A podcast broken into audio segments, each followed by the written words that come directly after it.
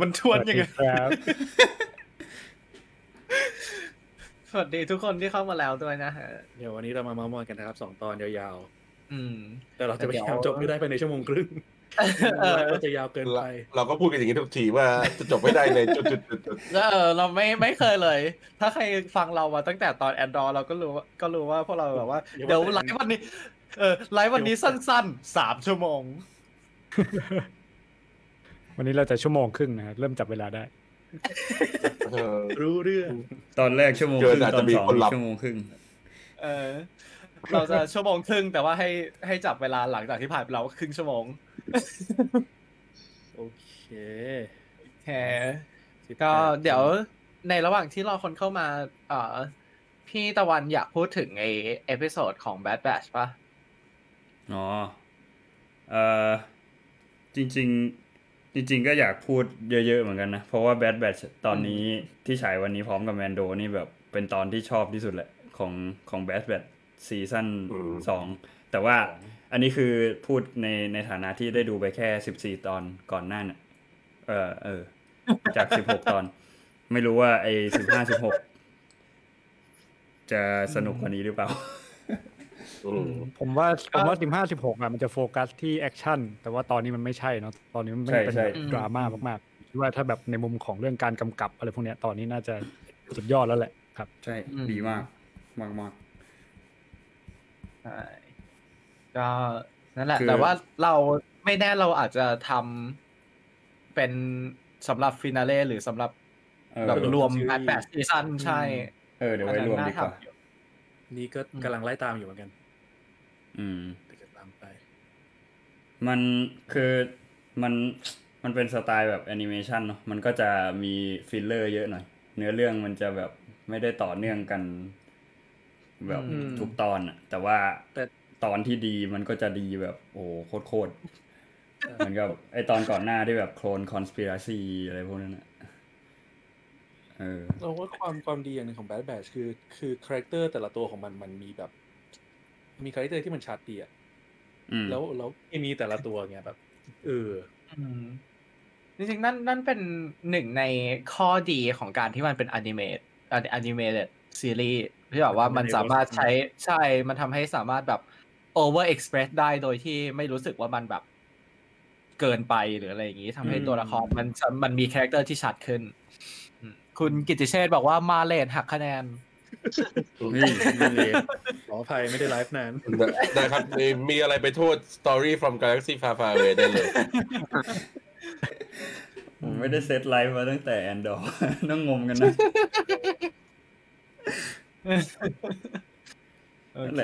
แต่คือถ้าถามว่า Bad Batch ซีซั่น2ดีกว่าซีซั่นแรกเยอะนะคือในแง่ในทุกๆอย่างทั้งด้านแบบเนื้อเรื่องโปรดักชันแล้วก็แบบเรื่องที่ชัดสุดน่าจะเป็นพวกคาแรคเตอร์เดเวล็อปเมนต์ที่ซีซั่นแรกอะมันเรียกว่าแทบจะไม่มีเท่าไหร่เลยแต่ว่าซีซั่น2นี่คือแบบแต่ละตัวนี่คือคาแรคเตอร์เดเวล็อปเมนต์ค่อนข้างเยอะยกเว้นเวกเกอร์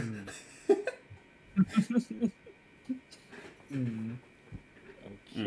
ก็ถ้าเกิดใครดูแมนโดแล้วก็ไปดูแบดแบทต่อวันนี้รับรองของดีงั้นเราเข้าเรื่องเลยมั้ยไปเอพิโซดวันนี้เรามี2ตอนเพราะฉะนั้นเราก็ต้องทำเวลากันนิดนึงใช่แบบไปแล้วครึ่งชั่วโมงมาครับตอนแรกของ The Mandalorian ที่ผ่านมา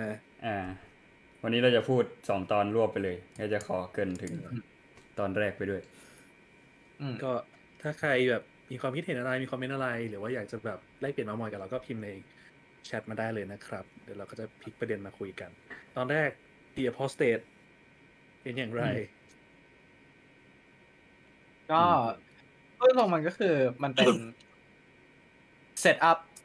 episode มันเป็น episode ที่เอามาให้คนแบบว่าเตือนความว่า I'm back ว่าแบบมาแล้วนะแล้วก็มีการพูดถึงว่า quest อย่างน้อย quest ของตอนเนี้ยในสถานการณ์ปัจจุบันคืออะไรถูกไหมก็คือการที่ดินเขาอยากจะไปชำระบาปที่ดาวมันดาลอ ซึ่งอันนี้เนี่ยไอ้เรื่องการรับเควสของดินอันนี้จริงๆแล้วอ่ะมันไม่ได้มีเกิดอะไรมากเนาะมันมีพูดนิดเดียวตอนการรับเควสถูกป่ะแล้วจริงๆอ่ะไอ้เนื้อหาตรงนั้นมันมาจาก Boba Fett ด้วยถูกมั้ยตอนที่5ใช่ต้องบอกว่าจริงๆแล้วตอนเปิดที่แท้จริงของ Mando ซีซั่น3มันอยู่ใน Book of Boba Fett ไปเรียบร้อยแล้วเพราะว่าไอ้เรื่องว่าทำไมดินต้องมาออกมาเดินทางเพื่อที่จะแบบไปชำระบาปอะไรเงี้ยมันถูกอธิบายไว้ในไอ้ตอนนั้นใน Book of Boba Fett เยอะกว่าในตอนนี้อีกใช่ซึ่งมันไม่มีรีแคปเลยแล้วก็เป็นเราพูดกันมาตั้งแต่ไลฟ์ของ Boba Fett แล้วว่ามันเป็นแบบมันเป็น decision ที่ประหลาดมากที่เอาตัวเรื่องราวที่น่าจะเป็นส่วนหนึ่งของ Mandalore เข้าไปแปะขนาดนั้นแล้วมันเป็นเรื่องราวที่สำคัญแบบมากเพราะว่ามันคือแบบ aftermath ของ main quest ที่ผ่านมาทั้งหมดใช่คนที่ไม่ดู Boba Fett ก็จะไม่รู้เลยว่าทำไมอยู่ดีน้องกลับมายังไงเราเชื่อว่าก็มีเยอะที่แบบหลงเพราะแบบให้ดู Boba Fett แล้วก็มาต่อนี่เลยแล้วก็แบบเกิดอะไรขึ้นน้องมาจากไหนไอตัวยานก็ไปได้ใน Boba Fett ถูกมั้ยใช่ก็เลยแบบไอ้ยานยังไม่เท่าไหร่หรอกแต่ว่าไอ้น้องกลับมาเนี่ยหนักสุดน้องกลับมานั้นได้กลับมาเนี่ยใช่คนนึกภาพแบบถ้าเกิดคนดูซีซั่น2จบแล้วก็ไม่ได้ดู Book of Boba Fett มันคือแบบโอ้โหกำลังเศร้าเลยดินจากลากันน้องส่งให้ลุกแล้วก็แบบพอมาเปิดซีซั่น3ดูเอ้านั่งยางมาด้วยกันเฉยส่งลูกไปเข้าเรียนเหรอตอนเย็นไปรับมันแล้วมันแบบมันค่อนข้างขัดมูดแต่ก็แบบนั่นแหละก็เลยเสียดายอยู่ว่าทำไมไม่เอาไอ้2ตอนหรือ3ตอนนั้นของ Book of Boba Fett มาใส่เป็นเนี่ยเป็นตอนเปิดของซีซั่น3ไปเลยใช่หรืออย่างหนังไม่ได้บอกเลยว่ามันห่างขนาดไหนเนาะจริงๆต้องเข้าใจว่าเขาไปสัมภาษณ์จอห์นแฟบโรมาว่าจริงๆมันห่าง2ปีใช่มั้ยซีซั่น2กับซีซั่น3ปีที่น้องไปไม่ได้พูดถึงเลยนึกว่าแบบเบบี้โยด้าไป1วันแล้วก็ไปรับกลับมาแล้วต่อซีซั่น3เลยหรือเปล่าอย่าเรียกว่าเบบี้โยด้าโกรกูคือเพราะฉะนั้นคือจุดเนี้ยผมเข้าใจนะว่าแบบว่าคือเขาจะมาใส่แบบ2 year later อะไรเงี้ยคือมันไม่ได้เพราะว่า Star Wars มันเป็นแบบมันต้องนับแบบ BBY ก็เปิดนั่นมาสิแบบว่า previously on Boba Fett ใช่คือแบบว่าไอ้ตอนต้นน่ะ recap มันไม่มี footage จาก Boba มี footage จาก Boba Fett แต่ว่าดันไม่มีไอ้ตอนน้องเนี่ย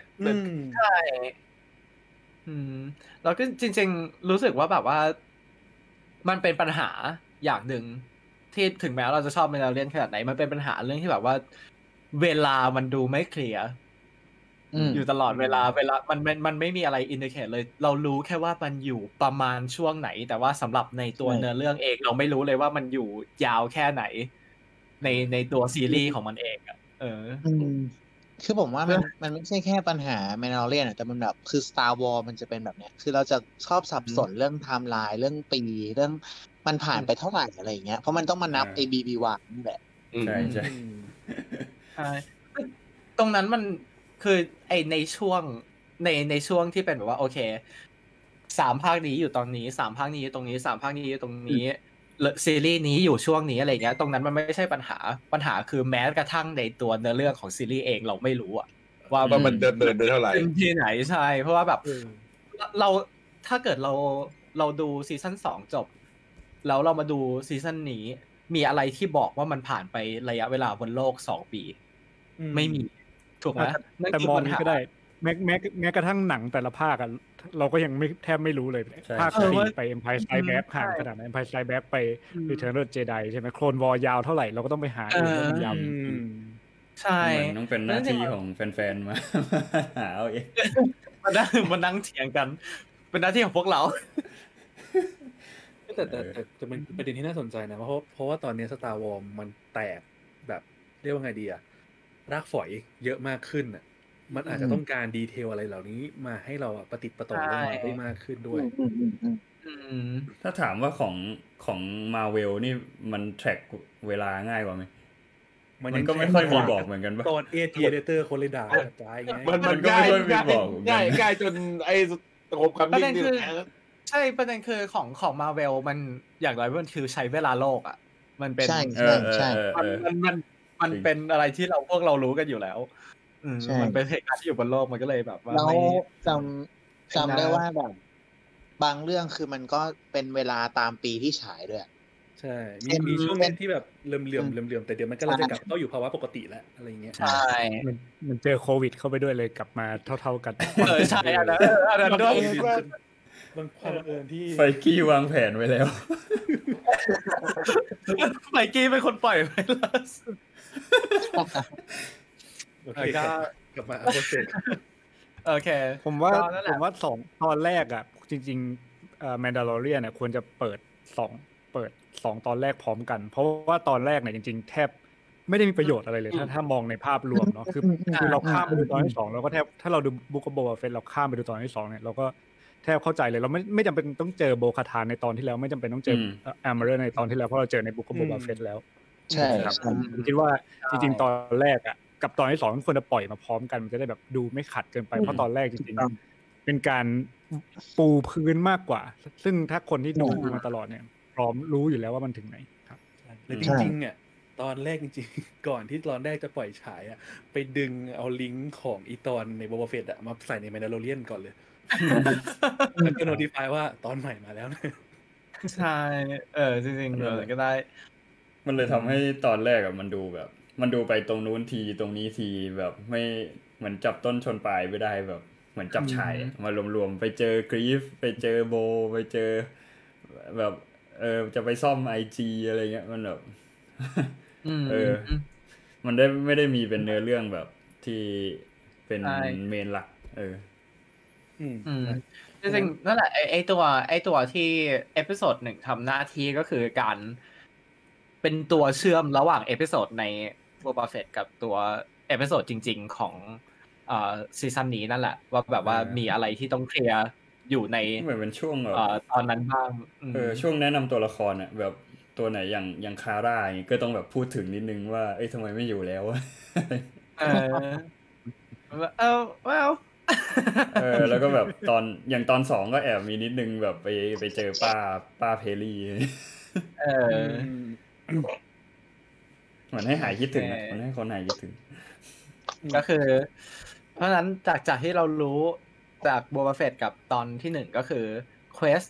ณปัจจุบันของดินก็คือการที่จะไปล้างบาปชำระบาปอาบน้ำศักดิ์สิทธิ์ที่ดาว Mandalore แล้วเขาก็ต้องการหุ่นยนต์หรือ Android ไปช่วยในการเช็คอากาศและก็สภาพแวดล้อมของดาวMandaloreซึ่งเอาจริงๆตอนนั้นก็แบบติดใจเหมือนกันนะคือแบบดื้อจังอ่ะจะเอา IG อื่นก็ได้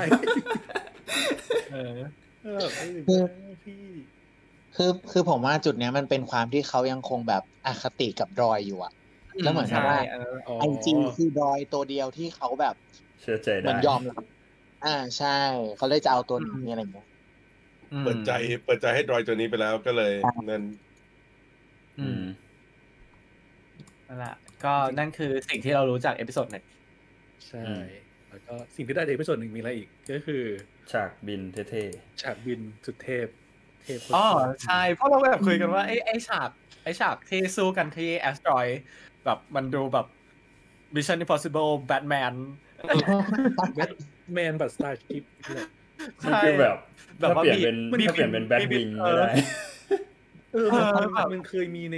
ไหนไหมที่ทำเป็นแบบการเอาขับยานโหมดสเตลแบบนี้อ่ะสเตลขนาดเนี้ยนึกไม่ออกเลยโดยเฉพาะไอ้ฉากที่บินไปหลบข้างหลังดาวเราก็แบบเงียบพอมียานอีกลำดึงไปแล้วแบบระเบิดเลยอะไรเงี้ยมันอันนั้นมันแบบนี่มัน The Batman ของปีที่แล้วมันเคยมีใน Star Wars นี่แหละที่มันไปหลบหลังอุกกาบาตใช่มั้ยในAttack of the Clone ตอนที่ Obi-Wan ขับโก้กับแซงโก้แล้วอย่างในเอพิโซด1มี Greef ใช่มั้ย Greef นี่คือพ่อของ Creedคืออพอลโลครีดในร็อกกี้ไงเดี๋ยวเชื่อมเข้าครีด3โอ้ god เดี๋ยวก่อน น่าจะมีแค่ประมาณเท่านี้ไหมสำหรับตอนแรกใช่สำหรับตอนแรกก็คือน่าจะประมาณเท่านี้ใช่ก็นั่นแหละมาให้หายคิดถึงตอนแรกแล้วอย่างไหนมีรูปแล้วนิดนึงก่อนจะไปไอเวนอ่ะแก๊งจนคิดว่าไปด่ามันทำไมเนี่ยจะมีการกลับมาในตอนหน้าๆไหมคิดว่ามีโอกาสเหมือนกันมันดูปลายเปิดไปนิดนึงใช่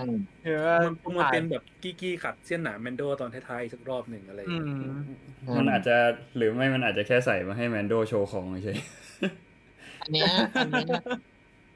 นี้คือผมแบบวิเคราะห์จากเทรลเลอร์เลยนะคือมันจะเห็นฉากหนึ่งที่จะมีแบบกลุ่มแมนดาลอร์แบบลงมาเยอะๆอ่ะแล้วข้างล่างมันเดวาโรใช่ไหมใช่ต้องกลับมาปกป้องที่นี่อีกอ้าวมันรับบทในอำเภออีกแล้วเหรอมาร์แชลก็คือผมคิดว่าที่เขาพาพวกแมนดาลอเรียนกลับมาด้วยได้เพราะว่าเขามีดาร์คเซเบอร์อะไรเดี๋ยวประเด็นนี้เราต้องคุยกันแปลว่าใครคำถามคือใครคือใครมีโรกูหรือเปล่าไปไหมไปตอน2ไหมครับตอน2เราจะมีอะไรให้เมาท์มอยกันเยอะกว่าตอน2ผมกับเราไปสดดูอันนี้ก่อน without context โอเค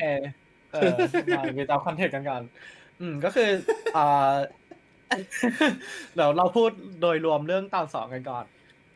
อย่างหนึ่งที่สังเกตได้จากเอพิโซด2ก็คือบัดเจ็ตเฟล็กกันสุดๆบัดเจ็ตที่เราก่อนที่จะมาไลฟ์พวกเราแอบคุยกันว่าอ๋อรู้แล้วว่าบัดเจ็ตโอบิวันหายไปไหนทำไมถึงแบบโอบิวันฉากสู้ถึงดูแบบดู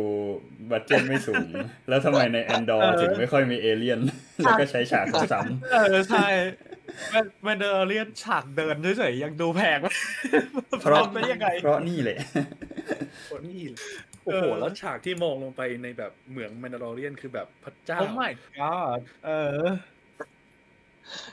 นั่นนะคือแบบเป็นตัวแครี่ของเขาไม่จำเป็นแต่แบบฟลิกแรงมากนี่โอเคไ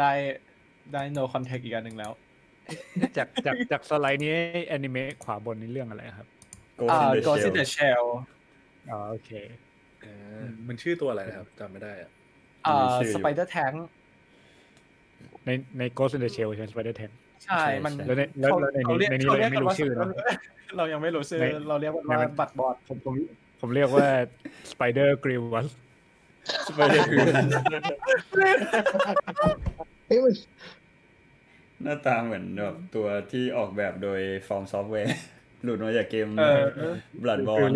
Dark Souls แต่แบบเอาจริงๆนะในระหว่างที่ดูตอนนี้อยู่อ่ะมันแบบนี่มันฟีลหนังฮอร์เรอร์มากๆเลยอ่ะแบบมีจัมป์สแกร์เป็นหนังแบบครีเจอร์ที่แบบคือมันกลายเป็นจัมป์สแกร์มีบอดี้ฮอร์เรอร์มีแบบแต่ถ้าถามว่าตอนไหนรู้สึกเริ่มตึงกันไปกล้องจะตัดไปที่หน้าน้องทันที มันให้อารมณ์แบบพวกแบบไม่เป็นแบบแฟนตาซีพวก Lord of the Ring อะไรอย่างงี้มากเลยไอตอนนี้ใช่มีทั้งโลมันมีทั้งแบบเซตอัพถูกป่ะใช่อารมณ์แบบพวกดาร์คแฟนตาซีอะไรแล้วตอนนี้กำกับโดยผู้กำกับใหม่เรเชลมอริสันปกติเธอเป็นผู้กำกับภาพให้กับหนังของไรอันครูเกอร์ซะส่วนใหญ่แล้วแคนเทอร์อะไรพวกเนี้ยแล้วก็เขาเคยกำกับAmerican Crime Story The Morning Show แล้วก็Quantico เมื่อปี2015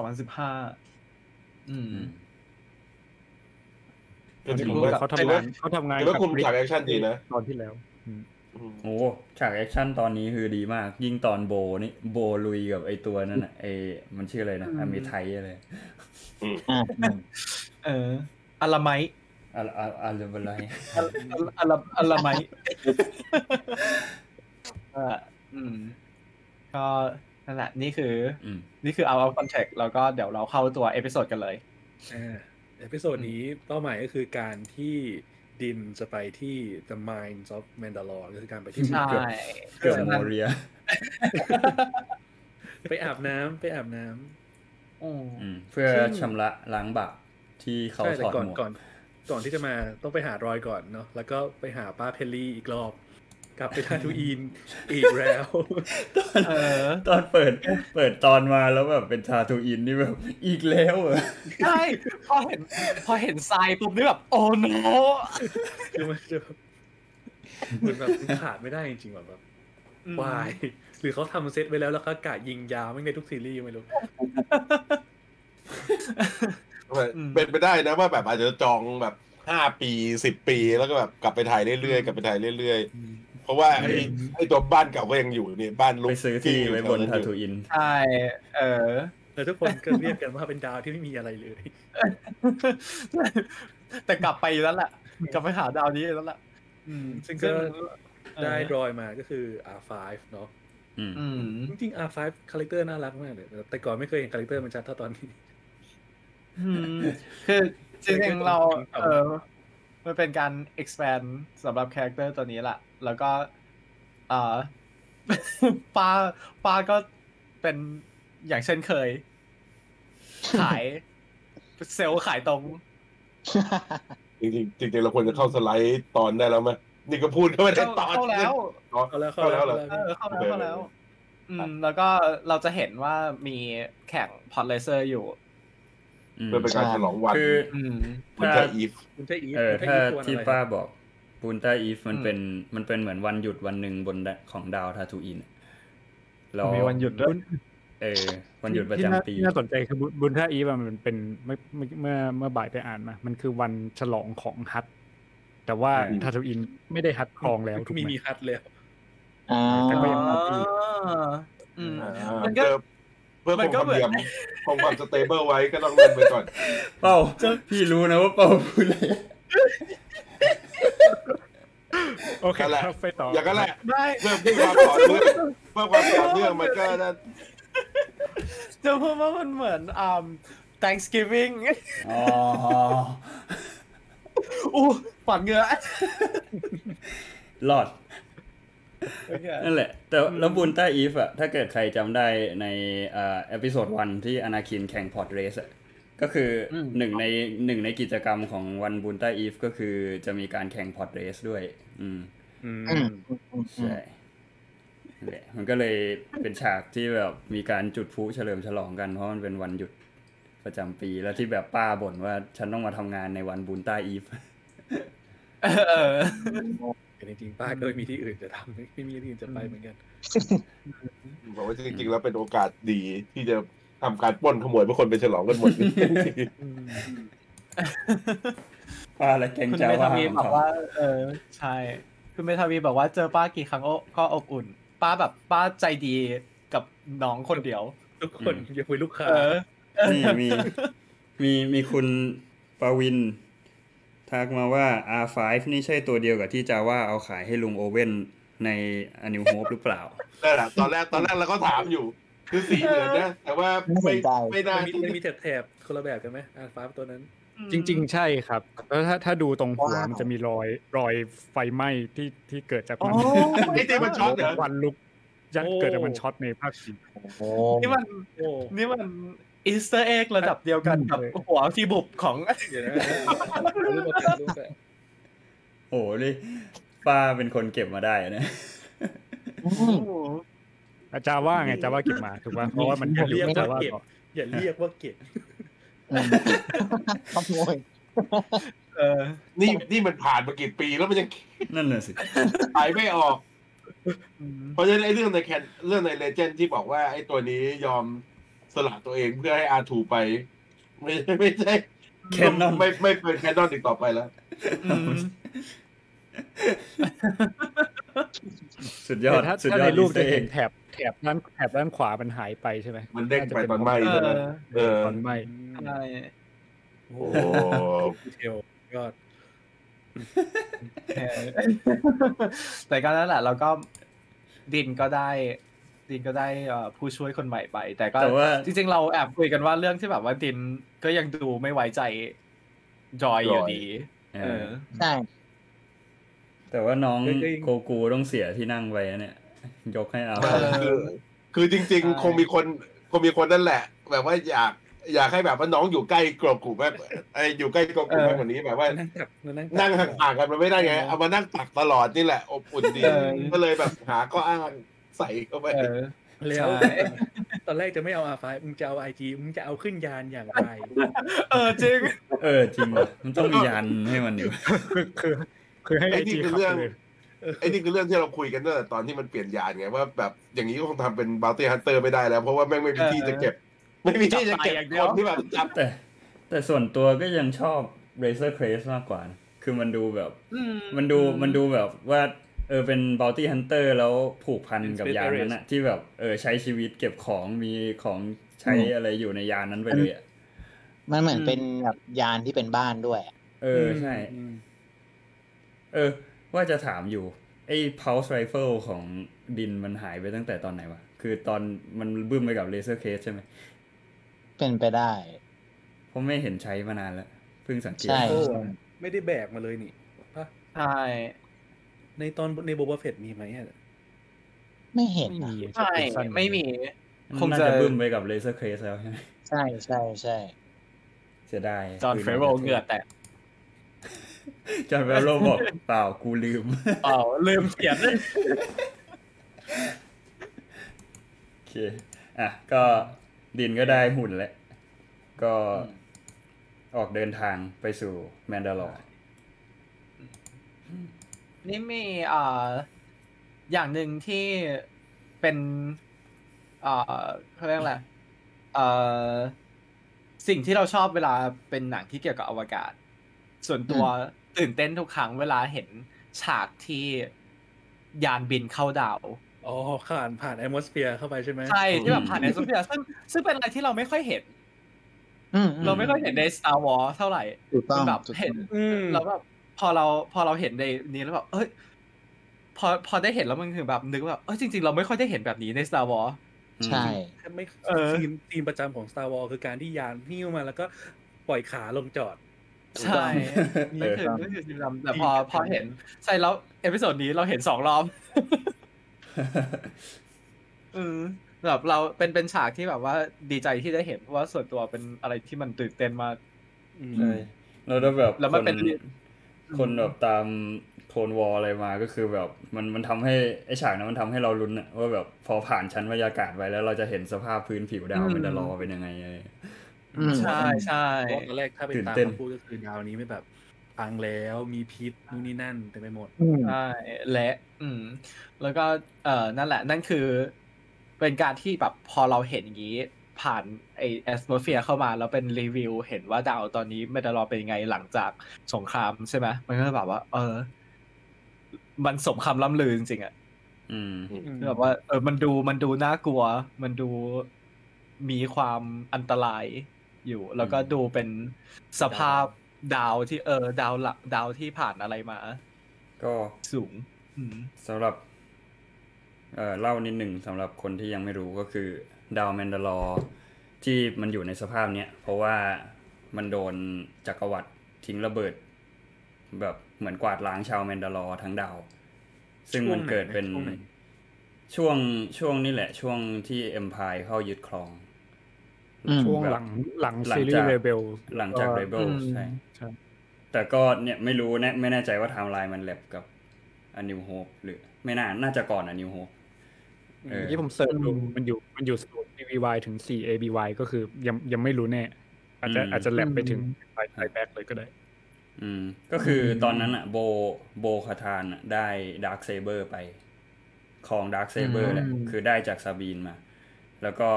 กลับขึ้นเป็นผู้นำของแมนดาลอร์แล้วก็นำพวกชาวแมนดาลอร์ต่อสู้กับจักรวรรดิจนจักรวาลมันมองว่าพวกแมนดาลอเรียนนี่แบบเป็นภัยที่แบบต้องกำจัดแหละก็เลยจัดการทิ้งระเบิดปูพรมหมด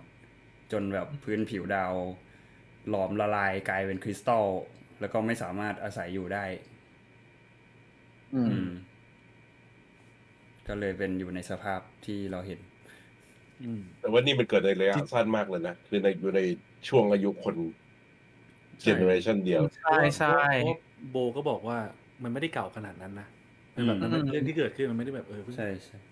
ๆจริงๆMandaloreต้องบอกว่าเป็นดาวที่แบบโดนสงครามอยู่ตลอดเวลาอยู่แล้วตั้งแต่ยุค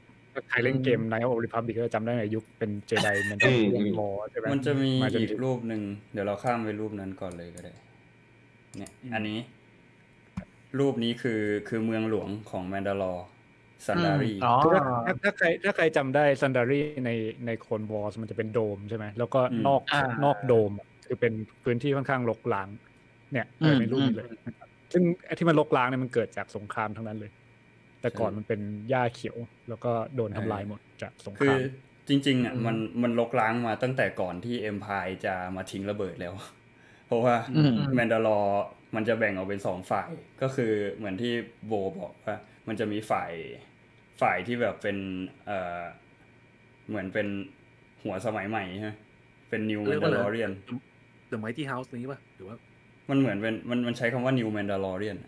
แล้วก็แบบจะมีพวกหัวสมัยเก่าที่แบบยังเชื่อว่า Mandalore ต้องแบบต้องเป็นเผ่านักรบต้องออกไปฆ่าล้างฟันแทงชาวบ้านแล้วก็สู้รบกันจนกระทั่งพื้นผิวดาวแบบไม่สามารถอาศัยอยู่ได้แบบเนี้ยแล้วการเราก็เลยต้องสร้างไอ้โดมเนี้ยมาครอบเมืองไว้เพื่อให้สามารถใช้ชีวิตอยู่ได้แค่ในโดม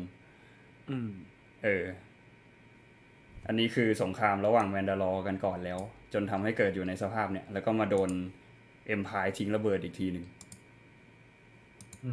ก็เลยเละเทะหมดเลยครับไอแล้วก็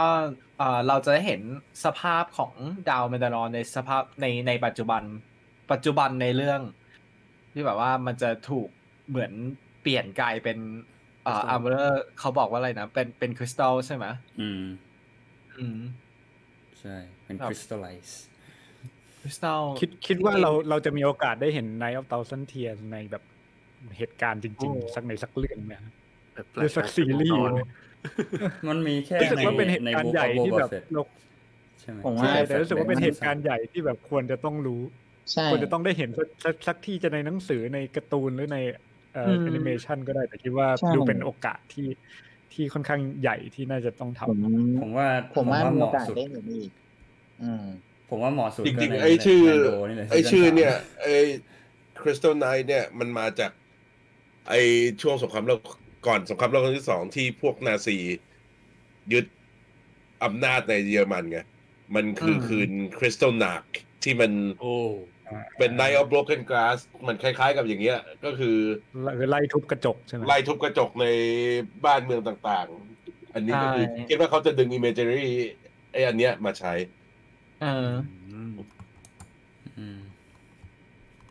นั่นแหละก็ดาวอยู่ๆก็ดาวพอไปประวัติศาสตร์แล้วต่อไม่ได้ไม่ต่อใช่แต่ว่าอะไรคือ Star Wars มันก็ทีมั้ยเมื่อกี้ Star Wars มัน reference ไอ้พวกประวัติศาสตร์โลกจริงๆผมว่า Star Wars ก็คือนาซีใช่มันก็คือนาซีใช่ไอ้ Rebel ก็คือเวียดกง Empire คือกองทัพอเมริกันกงเลยใช่กงเลยเหรอก็ได้มันไม่ใช่เรื่องแปลกที่จักรวาล Star Wars จะดึงแต่คนใส่งอกไม่ใช่เรียลไลฟ์จริงเวียดกงไม่ใช่ Rebel เวียดกงคือ Ewok บูลลี่อ่ะนั่นแหละสร้างแทรปอะไรเนี่ยใช่เลยอันนี้แล้วก็เราก็เห็นอันนี้คือสภาพผิวดาวนะมันก็เป็นแบบคริสตัลไปหมดแหละแล้วก็เราก็จะเห็นสภาพเมืองอีกทีนึงตอนที่แบบดินเข้าไปข้างในแหละจากภาพจากด้านล่างนี่คือแบบในจากโคลนวอร์สภาพเมืองตอนที่แบบยังปกติอยู่ซึ่งจริงๆแล้วมันก็เป็นเมืองที่ถ้าดูจากสเกลจริงๆคือเป็นเมืองที่ใหญ่มากเลยเพราะว่าในฉากนี้คือดินกับน้องต้องลงกันเป็นแบบลึกกว่าจะลงไปถึงไมล์ข้างล่างเหมือนคงเป็นสภาพเหมือนเป็นแบบอารมณ์แบบว่าตึกskyscraper เยอะๆแล้วก็ลงไปที่พื้นก็ลงไปอีกใต้ดินใช่จะลงไปก็เจอกับไอ้ตัวชื่ออะไรนะขออีกทีอาราไมอาราไมซึ่งตัวนี้ไม่เคยมีปรากฏตัวมาก่อน ถ้าจากที่โบบอกก็คือมันเป็นตัวสิ่งมีชีวิตที่อยู่เหมือนอยู่รอบนอกใช่ไหมอยู่ในป่าใช่รอบนอกเมืองเขาบอกว่ามีอยู่ตั้งแต่ก่อนสงครามแต่ว่าแต่ก่อนอยู่ข้างนอกเข้าเมืองไม่ได้ใช่เข้าเมืองไม่ได้อยู่เป็น เป็นไททัน ผมว่าฟิลเดียวกับแวมป้าบนโฮสอ่ะซึ่งตอนนี้ก็น่าจะเหมือนเป็นแบบหนึ่งในเมนเรียกว่าไงดีผู้อยู่อาศัยใช่เป็นดาราเนอะซึ่งแมนโดก็โดนรับน้องตอนนี้ก็ยังไม่รู้ว่ามีชาวแมนดาลอเรียนแบบเหลือรอดชีวิตอยู่บนดาวนี้บ้างหรือเปล่าตอนนี้เราอยู่สไลด์ไหนนะสไลด์ history ใช่แล้วก็ถ้าสังเกตดีๆเราอาราไมไออาราไมไอ้ตรงที่ขวานน่ะไอ้ตรงที่เขาใช้เป็นอาวุธอ่ะมันทำมาจากไอ้ตัวคริสตัลที่เจอบนพื้นมันเหมือนไอ้ตัวที่ Armorer ถืออ่ะไอ้ที่เป็นแบบว่ามีดูมีด้านที่เป็นคมใช่แบบว่าเป็นนั่นแหละนั่นคืออยากรู้ว่าในด้านเซนเทียนพวกนี้มันเซนเทียนแค่ไหนถูกไหมมีวัฒนธรรมมีอะไรหรือจะเหมือนเป็นแซนเรเดอร์ของดาวนี้ก็ได้นั่นแหละแล้วเราก็ได้เห็นพี่ดินใช้ดาร์คเซเบอร์แต่ก็แบบเราก็เห็นเลยว่ายังใช้ไม่คล่องอ่ะไปฝึกมาแล้วแต่ก็ยังไม่ได้อยู่ดีคือจะบอกว่ายิ่งเห็นใช้อ่ะทุกครั้งที่เห็นอ่ะรู้สึกว่ามันหนักขึ้นเรื่อยๆอ่ะคือแบบปักพื้นเลยอ่ะรูปข้างบนนะคำอธิบายเรื่องไลท์เซเบอร์อะไรต่างๆก็อยู่ในBoba Fettค่อนข้างจะเยอะไหมใช่ครับก็เจ๋งใช่เพราะว่าจริงๆตอนนั้นก็เป็นการอธิบายว่าทำไมดินถึงใช้ยากทำไมดินถึงนั่นน่ะไอตอนที่Armorerอธิบายเลยนั่นน่ะตอนสำคัญมันอยู่ในนู้นหมดเลยว่ะสรุปรีแคปสักนิดไหมเผื่อคนไม่ได้ตามก็คือก่อนหน้านี้เนี่ยดินไปหาArmorer ใช่ไหมถามเรื่องไอ้นั่นแหละไปทำเรื่องอะไรนะลืมอ่ะจริงๆก็เรื่องนี้แหละครับเขายังเหมือนแบบว่าเหมือนโดนล้างบาปใช่แบบว่ายังไม่ถูกยอมรับอยู่อะไรอย่างเงี้ยเขาก็เลยไปถามว่าจะทำยังไงถึงจะไถ่บาปได้ใช่แล้วก็ไปโดนจอห์นแฟเวลท้าดวลท้าวิสลาแต่ว่าข้าคือทายาทแล้วก็ข้าคือผู้กำกับเขียนบทเซลล์อินเสิร์ตให้ตัวเองแล้วก็มาดวลกับดินแล้วแต่ว่าดินชนะใช่ไหมแต่ว่าArmorerถามว่ากอดอกแล้วก็แบบไหนบอกว่าเคยถอดหมวกไม่ใช่Mandaloreไม่ใช่Mandalorianแล้วนะใช่จนกว่าจะไปล้างก็จะดาบมันก็จะไม่เชื่อฟังแล้วมันก็จะมีการพูดถึงว่าการใช้ไอ้ตัวดาร์คเซเบอร์นี่เพราะว่าดาร์คเซเบอร์ต้องบอกก่อนว่ามันคือดาบที่ชาวMandalorianที่เป็นเจไดเคยสร้างเอาไว้ใช่ซึ่งการที่จะใช้ดาบนี้ได้มันต้องแบบเหมือนต้องมีอะไรที่มันสื่อถึงกระดาบได้ต้อง feel the force อะไรอย่างเงี้ยใช่ถ้าเกิดไปต่อต้านมันก็จะยิ่งหนักขึ้นเรื่อยๆใช่แต่มันไม่ได้แปลว่ามันจะต้องเป็นชาวMandalorianเป็นMandalorianที่แบบว่าตาม the way เสมอไปถูกไหมเพราะว่าอย่างโบก็สามารถใช้ได้อย่างดีต้องมีอะไรบางอย่างที่ทำให้เขาทำมันได้จริงจริงผมว่าจริงๆแล้วดาร์คเซเบอร์มันก็ไม่น่าต่างกับไลท์เซเบอร์อื่นแต่คือ ในจุดเนี้ยผมว่าเขาแค่พยายามจะสื่อว่าไลท์เซเบอร์อ่ะมันเป็นอาวุธที่ไม่ใช่คนทั่วไปจะมาจับหยิบขึ้นมายกมาใช้ได้อะไรเงี้ยมันจะมีเขาเรียกว่าวิธีการเข้าถึงมันเพราะว่าไอตัวไคเบอร์คริสตัลมันมีมันเชื่อมกับเมดิคอเลียนเกี่ยวกับฟอร์สอะไรเงี้ยเพราะฉะนั้นอ่ะมันจะต้องมีวิธีในการใช้มันที่ คนที่เข้าใจมันเท่านั้นถึงจะรู้อะไรอย่างเงี้ยจริงๆตรงนี้มีเทอรี่ว่าเพราะว่าตอนนี้เรากำลังติดตามดินในตอนที่เขาเชื่อว่าเขาเองไม่ใช่แมนดาลอเรียนนั่นคือสิ่งนั่นใช่ทำให้ในใจเขาในสมองเขาเนี่ยเขารู้สึกว่าตัวเองไม่เวิร์ตี้ทำให้มันส่งผลกับตัวฟิสิกอลด้วยว่าแบบว่าเพราะเขาไม่เชื่อว่าตัวเองถือดาบนี้ได้เขาก็เลยใช้มันลำบากใช่เพราะว่าอย่างที่บอกว่าจริงๆถ้ามองดินตอนนี้เหมือนดินอยู่ในเขาถูกไหมเหมือนแบบเหมือนอยู่ในนี้ทำให้แบบถ้าเกิดว่าเขาบีลีฟอะไรมากๆอะไรอย่างเงี้ยมันสามารถมีผลต่อร่างกายต่ออะไรได้นั่นอาจจะเป็นทฤษฎีซึ่งโบเพราะว่าโบไม่ได้เชื่อI don't give a fuck แต่ว่าเขาก็ยังแบบว่าเขายังเชื่อในการเป็นแมนดาลอเรียนแต่เขาไม่ได้แบบเชื่อในวิธีของแมนดาลอเรียนถูกป่ะนั่นคือทำไมโบถึงแบบสามารถใช้ได้นั่นคือทฤษฎีตอนนี้โบก็เคยใช้มาก่อนด้วยแหละเพราะว่าเคยใช้แล้วใช่อาจจะแบบเข้าใจถึงการใช้มันแล้วอะไรก็ไปทำสไลด์รูปถัดไปเกี่ยวไหมต่อมาแล้วก็พอเข้าไปลึกๆเราก็จะเริ่มเจอคอร์ดิเซปนี่คือMandalorian ซีซั่น3Last of Us ซีซั่น2ก็เรา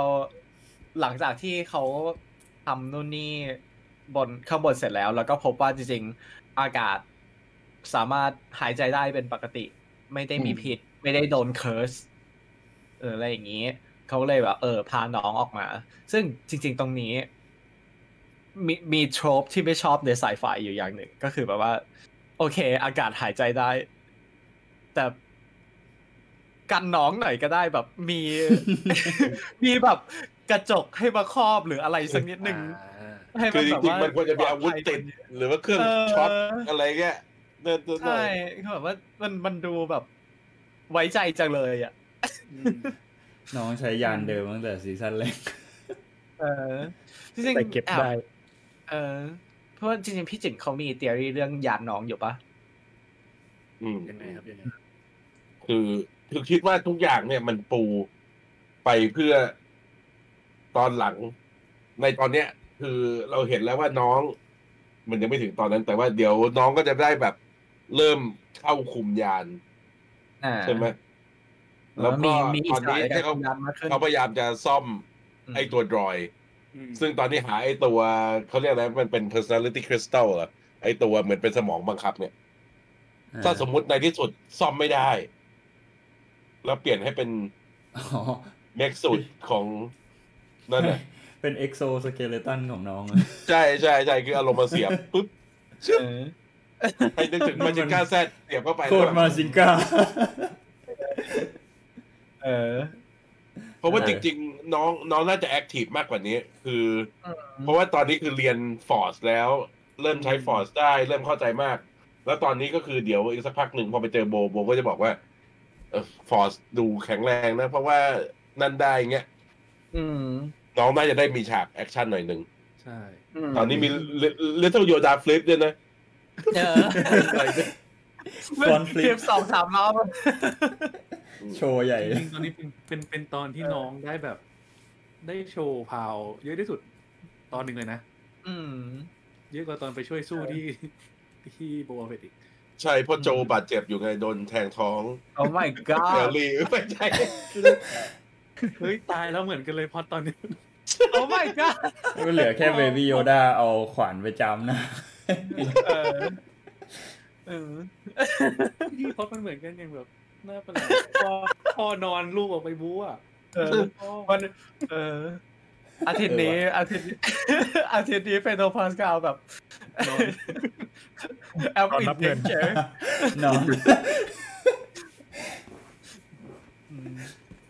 เฮ้ยเราไม่ยังไม่มีสไลด์ไอ้นั่นเลยไอ้ตัวดูดเลือดอ่ะอ๋อไลฟ์อีดิติ้งแล้วคุยกันอ๋ออย่างนึงที่ชอบในการแบบว่าในการ utilize ของตัวละครโกกูก็คือเวลาเราเห็นดินต้องอธิบายอะไรให้คนดูฟังอ่ะมันดูธรรมชาติกว่าถ้าดินอยู่กับน้องมากกว่าเวลาดินอยู่คนเดียวมันไม่ใช่ความละครไทยที่พูดรำพึนกับตัวเองใช่มันไม่ใช่แบบดินขับยานอยู่แล้วแบบว่าพอสงครามครั้งนั้นทำให้สภาพคลื่นแม่เหล็กบนนี้อะไรเงี้ยมันแบบมันดูถ้าเกิดจะเป็นอย่างนั้นมันจะดูแบบว่าอธิบายให้เราฟังทำไมอะไรเงี้ยแต่พออยู่กับน้องแล้วแบบอ๋อเราต้องสอนน้องมันเข้าคอนเทนต์การใช้น้องให้เป็นประโยชน์ใช่ไม่กันเป็นการในการเดินเรื่องใช่แต่แบบคือมันก็ทำให้แบบคาแรคเตอร์ดินเปลี่ยนไปตั้งจาก2ซีซั่นแรกเยอะมากเพราะว่าเราจะสังเกตตั้งแต่ตอนแรกและตอนนี้คือดินพูดเยอะมากๆตอนแรกจำMandalorianตอนแรกใช่ไหมไม่แทบไม่พูดเลยเป็นสายแบบโลนวูฟแบบตอนนี้นี่คือแบบตรงนี้นะดูแคปตัวละครมันแคบยากมากเพราะมันเป็นเส้นๆแล้วมันมองไม่เห็นเราหาเรื่องคุยได้ไอ้ฉากที่บุกเข้าไปในถ้ำMandaloreก็คือเหมือนพยายามใส่ความแบบทริลเลอร์ซัสเพนส์เข้าไปนิดซึ่งเราก็หงุดหงิดนะว่าแบบไฟฉายมึงสว่างไว้นี้ไม่ได้มันเป็นนี่เป็นตอนที่ดาร์กที่สุดของ Mandalorian ใช่มืดมากไม่เห็นเลยตอนสู้กันน่ะทั้งตอนดินสู้ตอนโบสู้นี่คืออย่างมืดเลยอ่ะไอตัวจระเข้ที่เราเจอในถ้ำนี่มันมีชื่อมั้ยนะครับช่างมันไอตัวที่เหมือนของชาวไม่เห็นที่มันมีปีกตัวตัวที่เกือบจะงับน้องได้คือต้องคือตัวแบบมันน่าจะเป็นตัวใหม่แบบต้องรอแบบอ๋อต้องรอต้องรอแฟนดอมเดี๋ยวก็ใช่ที่แรกนึกว่าไอ้พวกไมน็อกต้องรอเฮฟวี่สปอยเลอร์รอช่อง YouTube เขาอธิบายให้เราฟังโอเคมาแล้วสไลด์โอเคมาแล้วบอสดาร์กโซนี่ก็เป็นตัวที่จับดินไปคือดีไซน์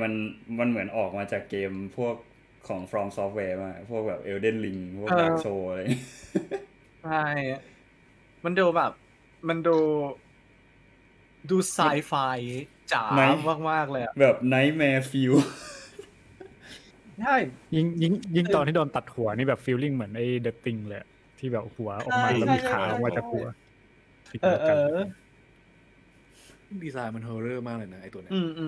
ซึ่งไอ้ตอนนี้แบบว่าไอ้ตัวนี้ก็ไม่รู้ว่ามันแบบมันไม่น่าจะใช่แบบเหมือนตัวที่อยู่เป็นพื้นถิ่นอยู่บนแมนดาลอร์อยู่แล้วอาจจะเป็นแบบที่อื่นน่าสนใจมากคือจริงๆไม่รู้ว่าเขาจะอธิบายไหมแต่ว่าอยากรู้แบ็คสตอรี่ของตัวนี้เหมือนกันมันดูเป็นตัวละครที่มี potential นะใช่เพราะมันอยากจะลีดไปสู่อะไรบางอย่างได้มันดูอยู่มันนานอ่ะแล้วก็คือทุกอย่างนี่คือเป็นกับดักที่จะล่อให้พวกMandalorianเนี่ยลงมาเพื่อที่แบบว่ามาตามหาMythosaurเสร็จแล้วก็จะโดนจับไอ้นี่ก็มาดูดไอ้นั่นไปมันทำอย่างหนึ่งคือมันดูดเลือดดินนั่นแหละใช่แล้วทำให้รู้สึกว่ามันน่าจะมีอะไรเพิ่มเดี๋ยวผมมีนิยายเสริมออกมาหรือไม่ก็เป็นคอมิกตอนนึงมันดูเป็นพวกสไตล์แบบพวกสคาเวนเจอร์พวกกินซากอะไรพวกเนี้ยแต่มันก็แบบมีแค่ลูกตาอยู่ตรงช่องนั้นเหลือไอ้ตรงส่วนที่เป็นสิ่งมีชีวิตอยู่นิดนึงแล้วที่เหลือเป็นแมกกดซึ่งมันแบบนี่สุดที่พี่จ๋าบอกเมื่อกี้เหมือนกันว่าแบบว่ามันดูเป็นเดอะติงแล้วก็แบบเพราะมันมีอะไรนะ เรียกว่า Grievous Spider Grievous General Grievous เป็นอีกเวอร์ชั่นนึงหรือว่านี่เป็น Grievous โอ้ my god ที่เหลืออยู่เศษซากที่เหลืออยู่โอ้โหแต่ประเด็นคือforward ไปตอนที่แบบว่าเหมือนใส่เครื่องหมายคำพูดว่าตายใช่ไหมไอตัวที่เป็นตาที่เห็นเราเห็นว่ามันเป็นออร์แกนิกอ่ะมันก็แบบเหมือนเป็นจอดับเฉยๆอ่ะมันไม่ใช่มันไม่ใช่แบบว่าตานี้แบบหลับตอนแรกว่ามันไอนี่ไอตัวอย่างเงี้ยมันจะตายจริงๆแต่เมื่อแทงทะลุไอตรงพาร์ทที่เป็นไบโอนิกของมันใช่ก็เลยแบบไม่รู้แต่ว่าดีไซน์เป็นอะไรที่น่ากลัวดิแปลกใหม่น่ากลัวแล้วก็แปลกใหม่รู้สึกแปลกใหม่นั่นคือนิสัยของคนที่เล่นเกมมาเห็นแบบว่าจุดอะไรสว่างๆมีไฟก็แบบจะแทงจุดก่อนใช่ตรงไหนมีไฮไลท์หวังว่าจะรู้แบ็คกราวด์ตัวนี้มากขึ้นเดี๋ยวรอ Star Wars ลงไอ้เนี่ยไอ้ Data Bank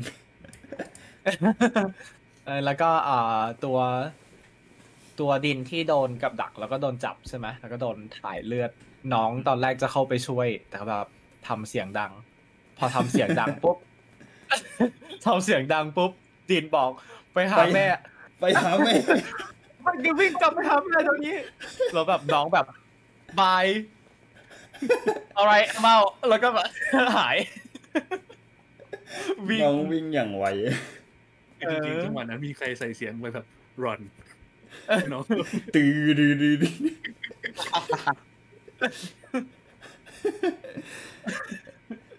แล้วแบบคือน้องก็แบบนั่งยานแบบมาขึ้นยานไอตอนขึ้นยานอ่ะชอบมากเลยไม่ได้แคปเจอร์รูปมาที่น้องแบบพุ่งมาแล้วก็แบบฟอนต์ฟลิปเข้ายานแล้วก็แบบเอานิ้วแบบชี้ตรงไอแผนที่อ่ะแบบจิ้มแบบรุนแรงแบบพากูไปที่นี่เดี๋ยวนี้จิ้มแล้วก็หันไปมองR5แบบไปแต่อย่างนึงก่อนที่จะน้องจะฟลิปขึ้นอย่างไปแปลว่าไอ้เครดิลไอ้เพลย์นั้นน่ะน้องเป็นคนบังคับตลอดหรือว่ามันแค่ไหลตามดินนี่ก็แปลว่าน้องบังคับได้ถูกป่ะคือคิดว่าตอนแรกมันไหลตามดินแต่ตั้งโปรแกรมให้ไหลตามแต่ว่าพอน้องโตขึ้น2 ปีน่าจะบังคับได้ค่อนข้างเยอะแล้วจำได้ว่ามันมีซีซั่นไหนไม่รู้ก่อนหน้านี้ที่มันจะมีฉากที่แบบดินเหมือนกดตรงข้อมือเพื่อให้แบบไอ้ตัวเพลย์มันบินตามที่ผ่านมามีน้องแค่กดปิดได้กดไอ้นั่นใช่ไหมได้แต่ว่ายังเพิ่งอันนี้น่าจะเป็นครั้งแรกที่เห็นน้องขับได้น้องขับอย่างเซียนเลยน้องแบบขับน้องแบบแว้นเชียวอะไรวิ่งอย่างเร็วนี่รูปที่บอกที่เพิ่มมาใหม่ที่น้องแบบชี้แบบไปตรงนี้ไปตรงนี้ไอ้นี่พี่ชอบตลกอ่ะแล้วก็แบบไปแล้วก็ไปหาโบซึ่งโบแบบจังหวะเนี้ยดูแปลกๆนิดนึงนะสำหรับเราคือเรารู้สึกว่าตอนแรกโบดู against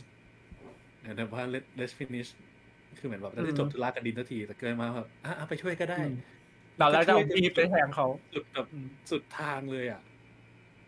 ใช่แล้วตอนแรกแบบตอนแรกพอเห็นยานมาแล้วแบบ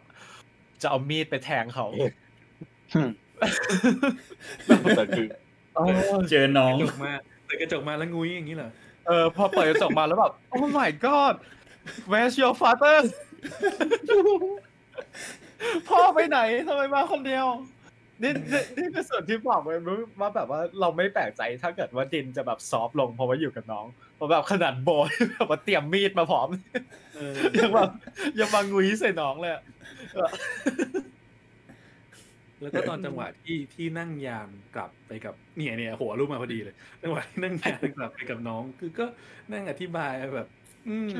สมัยก่อนไม่ใช่อย่างนี้นะดาวนั่งสวยงามนะอะไรเงี้ยที่แบบว่ามีรูปนี้ รูปนี้โบแบบดิสนีย์พรินเซสมากเลยมีแบบ มีแบบมีสัตว์มีตัวอะไรมีความคุณแม่มีพาแม่กับพี่เลี้ยงพาลูกกับพี่เลี้ยงผมเพิ่งสังเกตอะยานกอนเลตของ Mandalorian อ่ะมันเป็นโลกหน้าตาเหมือนกับโลโก้ของ Deathwatch ตอนที่ถ้ามันจอดตอนมันจะพับขึ้นไปใช่ไหมเวลามันจอดมันเป็นรูปเดียวกันเมื่อกี้เสิร์ชโลโก้เสิร์ช Deathwatch พอดีแล้วเจอโลโก้ใช่มันรูปเดียวกันเลยนี่หว่าเพราะว่ายานนี้มันเป็นยานที่ Deathwatch ใช้เนาะก็คือโบคาแทนนั่นแหละโหคือแบบเห็นการเลดแบบไลฟ์แอคชั่นแล้วแบบฟินรอเขาออกเลโก้อีกมีแล้วนะมีแล้วเลโก้เหรอใช่ใช่มีแล้วแต่ไม่มีตังค์เลโก้ยาน N1 ก็น่าซื้อนะมีทั้งโกกุทั้งตัวนั่นมาออกมาอยากได้เลเซอร์เครสไอ้ UCS แต่แพงเหลือเกินไปต่อครับอันนี้สไลด์กำลังทำอยู่ครับแป๊บนึงโอเคมาแล้วครับมาเลยกำลังแปะให้ We'll do it live everything is live กำลังถ่วงเวลาให้คนทำสไลด์จริงตอนนี้ฉากนี้ก็คือเหมือนโบก็เหมือนระลึกถึงบ้านได้ประมาณนั้นเนาะว่างรอให้ดูเลโก้นี่ครับใช่เพราะว่าโบเองก็โตมาที่นี่ถูกไหมโอ้ยานสวยอ๋อนี่แบบเวอร์ชั่น Clone Wars ใช่เพิ่งล่าสุดเลยอยากได้มินิฟิกอย่างเดียวจริงเวลาซื้อโลโก้นี่สำคัญสุดคือมินิฟิกก่อนอ่ะแล้วโอเคโบก็ให้น้องพานำทางไปหาพ่อไม่แล้วจะบอกจริงๆมันคือรีพีทฉากเดิมใช่มันแทบจะรีพีทฉากเดิมแต่มันให้เห็นความแตกต่างนะว่าโบนี่วิธีลบไอ้เทคนิคการต่อสู้เนี่ยต่างจากของดินโดยได้เลยตอนที่ดูรอบแรกเนี่ยดูแล้วแบบดินทำไมถึงไม่มีอาวุธประชิดตัวเลยวะคือแบบว่ามีแต่ลองเรนจ์หมดบอกเป็นบาวตี้ฮันเตอร์ไงแต่ว่าตัวโบคาทานนี่สู้อีกแบบหนึ่งเลยใช่แล้วก็อีกอย่างหนึ่งคือที่แตกต่างคือฉากเนี้ยที่มายืนมองเมืองเหมือนกันคือดินน่ะไม่เคยอาศัยอยู่ในเมืองนี้มาก่อนเพราะว่าดินเกิดบนคอนคอร์เดียไอ้ดวงจันทร์ของแมนดาลอร์ใช่ไหมแต่ว่าโบเองอ่ะเกิดขึ้นในแล้วก็แบบเติบโตแล้วก็เคยปกครองเมืองนี้มาก่อนเลยมันก็แบบให้เห็นอีกมุมนึงจะเรียกว่าเด็กบ้านนอกก็ไม่ได้เพราะมันก็ไม่ได้บ้านนอกเลยเดี๋ยวแม่งนอกดาวเลยนอกดาวอยู่อีกทีนึง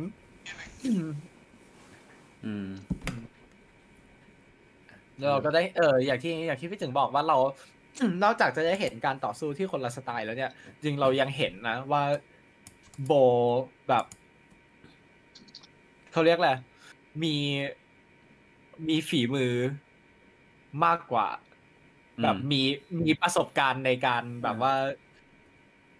ทำหน้าที่เหล่านี้มากกว่าใช่รู้สึกว่ามีประสบการณ์ในการต่อสู้และมีประสบการณ์ในการเป็นลีดเดอร์ด้วยโบผ่านโคลนวอร์อะไรมาเยอะแยะเนาะใช่ซึ่งแบบมันเป็นอะไรที่แบบเห็นแล้วแบบนี่คือพอเปิดฉากนี้ปุ๊บก็แบบว่าMandalorian Season 3 Boba Fett Season 1แบบนี่มันเอพิโซดของแม่แล้วฉากนี้ก็คือแบบพอหันไปคุยกับน้องก็คุยกันดีๆนะแบบรู้นะว่ากลัวแต่พาไปหาพ่อจริงใช่แบบรู้ว่ากลัวไปฝึกที่ไหนมาเก่งใช้ฟอร์สเก่งไหมเก่งนะเราเจไดเหมือนกันนะเก่งนะเราอ่ะเก่งนะเราอ่ะนี่มันกันเฉยใช่รู้เปล่าว่ารู้จักเจไดเหมือนกันอะไรอย่างเงี้ยแบบอ่อนโยนกันมาจริงใช่ไหนเจอน้องแม่งนิ่มกันหมดทุกคนพอทุกคนเจอน้องแล้วแบบเอาคาแรคเตอร์บนพยายามจะนึกย้อนไปถึงตอนมอฟกิเดียนเนาะตอนเจอน้อง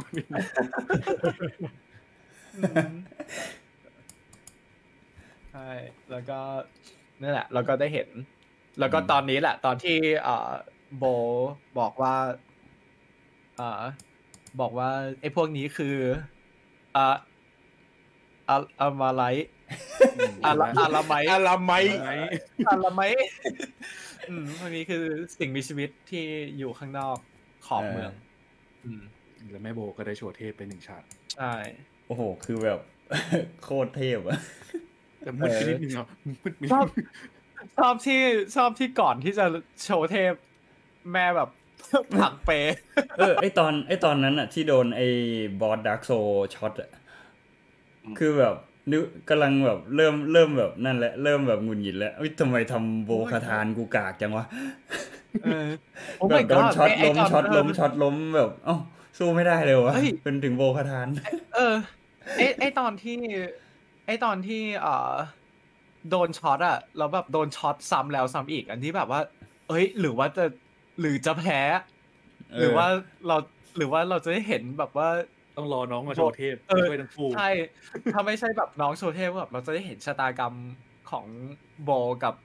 ดินเพราะว่ามาดาวนี้หรืออะไรอย่างเงี้ยมันดูนึกว่าจะแพ้แล้วอะตอนแรกแล้วก็นิดเดียวเธอก็หยิบดาร์คเซเบอร์ขึ้นมาแล้วก็โอ้โหเปิดโลกโคตรเท่อะแบบโอเคเอาดาบไปเลย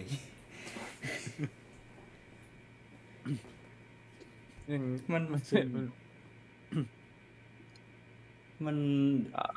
นน่าจะ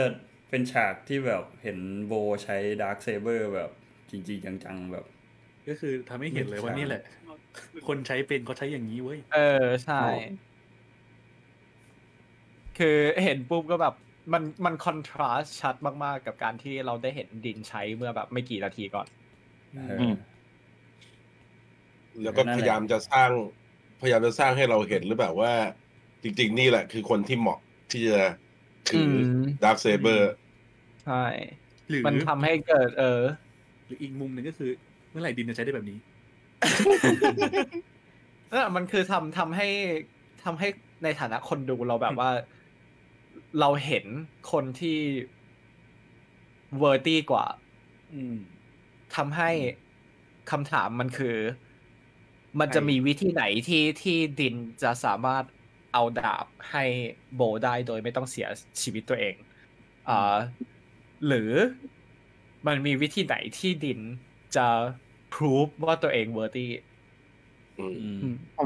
พอพูดอย่างเงี้ยผมเลยมองว่าจริงๆอ่ะเรื่อง Mandalorian เป็นเรื่องของการที่ดินจะได้ขึ้นเป็นผู้นำของ Mandalorian คนต่อไปมากกว่าเพราะว่าไม่เปิดฉากมาว่าแบบว่าเป็นคนที่แบบยังไม่เวอร์ตี้ใช่ไหมสุดท้ายเขาจะเวอร์ตี้ต้องเออเกทุกคนใช่เป็นการเป็นฮีโร่เจอร์นี่แบบทราดิชันแนลแบบนั้นซึ่งเขาบอกว่าจะทำอีก2-3 ซีซั่นเป็นอย่างต่ำเพราะฉะนั้นเนี่ยยังอีกยาวกว่าเราจะได้เห็นใช่จอนแทรบบอกว่ายังไม่ได้คิดตอนจบเว้ยอะไรที่ยังขายได้ก็จะไปเรื่อยๆไลฟ์ออฟไลฟ์บอกเลยคือผมรู้สึกว่าโบนี่แหละจะเป็นคนสอนดินใช้ด้วยซ้ำคิดเหมือนกันคือเหมือนกับว่าสุดจนถึงจุดนึงอ่ะโบน่าจะรับความเป็นผู้นำในตัวดินหรืออะไรเงี้ยแล้วก็แบบคิดว่าเรามาช่วยให้เขาเป็นผู้นำดีกว่าอะไรเงี้ยใช่เอาจริงๆก่อนจะดูซีซั่นเนี้ยเดาว่าซีซั่นนี้เรื่องราวจะเป็นว่าโบกับดินสู้กันแต่พอโผล่มา2ตอนแล้วอาจจะรู้สึกว่าน่าจะไม่ใช่ละน่าจะเป็นพ่อกับแม่เรียบร้อยอีมามี่นะกลายเป็นพ่อกับแม่ป้าหมาป้าป๋าเรียบร้อยปรากฏว่าพูดตอนจบเซอร์ไพรส์ผู้นำMandalorianคือโกกุเป็นฟาวลิง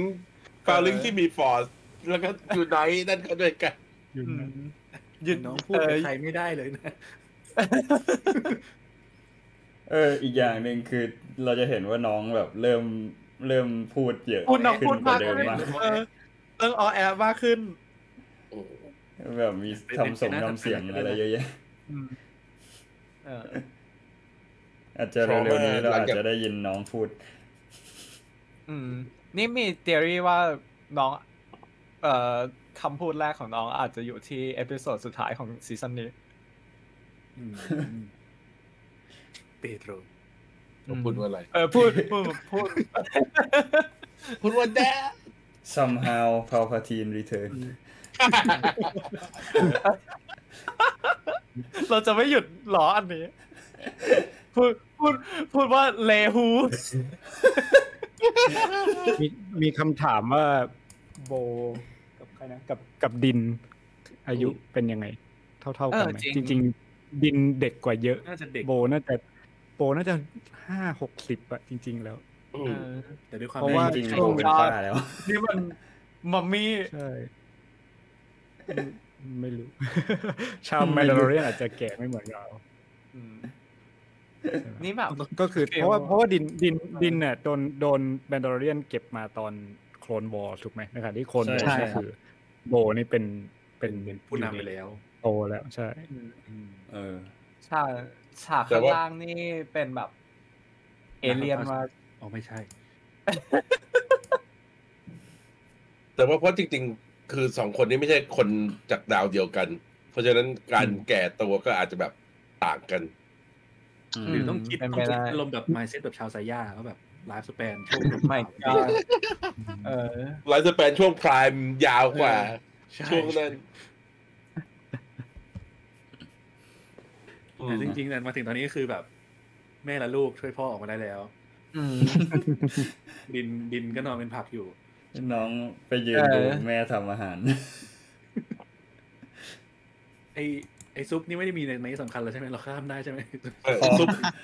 ปตอนแรกบอกว่าเป็นพอกซุปเราก็นึกว่าเป็นพอกซุปไอตัวนกนั่นไงปรากฏว่าไม่ใช่หรอตอนแรกผมนึกว่ามันคือไอนกนั่นไม่ใช่หรอในซับมัน POG แต่ไอ้นกนั่น PORG ใช่นี่แบบ oh my god เมื่อไหร่เขาจะทำให้ภาค789เป็นแคนนอนซะสิมีรีเลทไว้ซะหน่อยแต่ภาพข้างล่างที่บอกนี่แบบเหมือนพวกหนังเอเลี่ยนจริงอ่ะนึกถึงไอ้พวกไอ้นั่นน่ะไอ้โพรเมธีอุสเหมือนโพรเมธีอุสแต่ไอ้นี่เลยน่าจะสนใจไงเพราะว่ามันแบบพุ่งกับแต่ละคนที่เอามาเนี่ยมีคนที่กำกับมินาริด้วยซึ่งน่าจะไปทางดราม่าเพราะฉะนั้นมันต่อไปคือ Lee Isaac Chung มันอาจจะเป็นโซนที่แบบว่าต่างกันหมดอันเนี้ยมันถ้าพูดถึงโทนที่มันแตกต่างกันเยอะๆอย่างเงี้ยเราเห็นชัดเลยใน Bad Batch ซีซั่น2อ่ะที่มันจะมีตอนนึงบางตอนที่แบบเหมือน Indiana Jones เลยอะไรเงี้ยเป็นแบบผจญภัยอีกตอนนึงก็แบบซีเรียสจัดๆเลยอีกตอนนึงก็การเมืองอะไรเงี้ยซึ่งถ้าเกิดมันออกมาในรูปแบบไลฟ์แอคชั่นก็เนี่ยก็อาจจะเป็นคล้ายๆอย่างนี้แล้วมั้งแบบเปลี่ยนโทนไปซึ่งก็มาถึงแบบคือตอนนี้โบใจดีเฉยเลยอ่ะโบบอกว่าพาไปก็ได้พาไปส่งถึงสุดเลยซึ่งตอนนั้นแบบมีนัยยะอะไรป่ะวะแต่ก็พาไปส่งจริงๆใช่เพราะจริงเราก็สงสัยนะเพราะว่าตอนแรกเขาให้โทนมาว่าโบนี่เป็นตัวคืออาจจะไม่ให้ตัวร้ายแต่ว่าเป็นตัวขัดขวางเส้นทางของดินแต่ตอนนี้ให้ความร่วมมือแบบดีมากใช่งงเหมือนกันเพราะว่าถ้าดินเวอร์ตี้ขึ้นมาดินได้กลับมาเป็นMandalorianอีกครั้งอะไรอย่างเงี้ยอ๋อหรือว่าจะแผนให้ดินกลับเป็นMandalorianแบบว่าในใจเขาเพื่อที่เขาจะได้รู้สึกว่าเขามาchallengeได้อย่างสมเกียรติชอบที่ทุกคนแบบ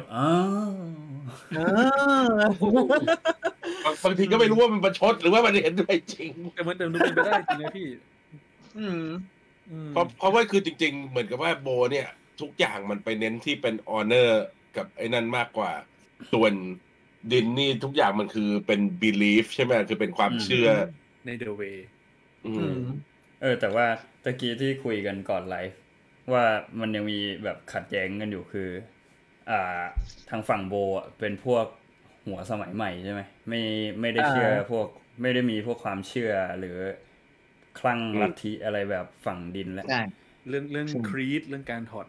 ส่วนดินเนี่ยแบบยังเชื่อในเรื่องของแบบโอ้ยห้ามถอดหมวกถ้าถอดหมวกจะถือว่าเป็นคนบาปต้องมาอาบน้ำเพื่อแบบล้างบาปตัวเองอะไรเงี้ยแล้วโบก็บอกยังเชื่อเรื่องนิทานหลอกเด็กแบบนั้นอยู่เลยอะไรเงี้ย แต่ในขณะเดียวกันตัวโบเองก็ยังแบบเชื่ออยู่ว่าเฮ้ยไอ้ดาบดาร์คเซเบอร์เนี่ยเป็นดาบที่จะนำผู้คนได้ส่งต่อเฉยๆไม่ได้ส่งต่อแบบว่าต้องดวลกันเท่านั้นต้องชนะมาด้วยอะไรเงี้ยด้วยการประลองเท่านั้นอะไรมันก็คือจริงๆมันน่าจะเป็นจุดที่เป็นจุดสร้าง conversation ที่น่าสนใจในระหว่างแบบว่าอะไรคือวัฒนธรรมอะไรคือศาสนาเขาของโบดูเป็น tradition ใช่ดูเป็น tradition ดูเป็น religion น่าสนใจซึ่งก็เนี่ยมาสู่ฉากนี้ซึ่งก็เรียกว่าไงดีบัพท้ายสักซีนจุ่มก็คือจุ่มหายไปเลยโบพาดินมาจนถึงตัว living water ใช่ไหม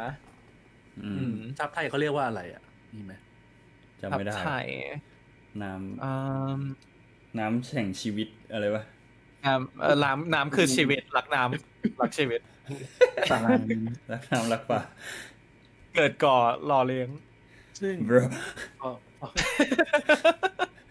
พอดินไปจุ่มเสร็จปั๊บก้าวแรกไม่เป็นไรก้าวต่อไปด้วยโอเคก่อนที่จะไปถึงตรงนั้นตอนที่แบบว่าโบอ่านอยู่แล้วแบบดินเดินไปใช่ไหมแล้วแบบเริ่มถอดนู่นถอดนี้แบบเดี๋ยวนะจะถอดถึงตรงไหน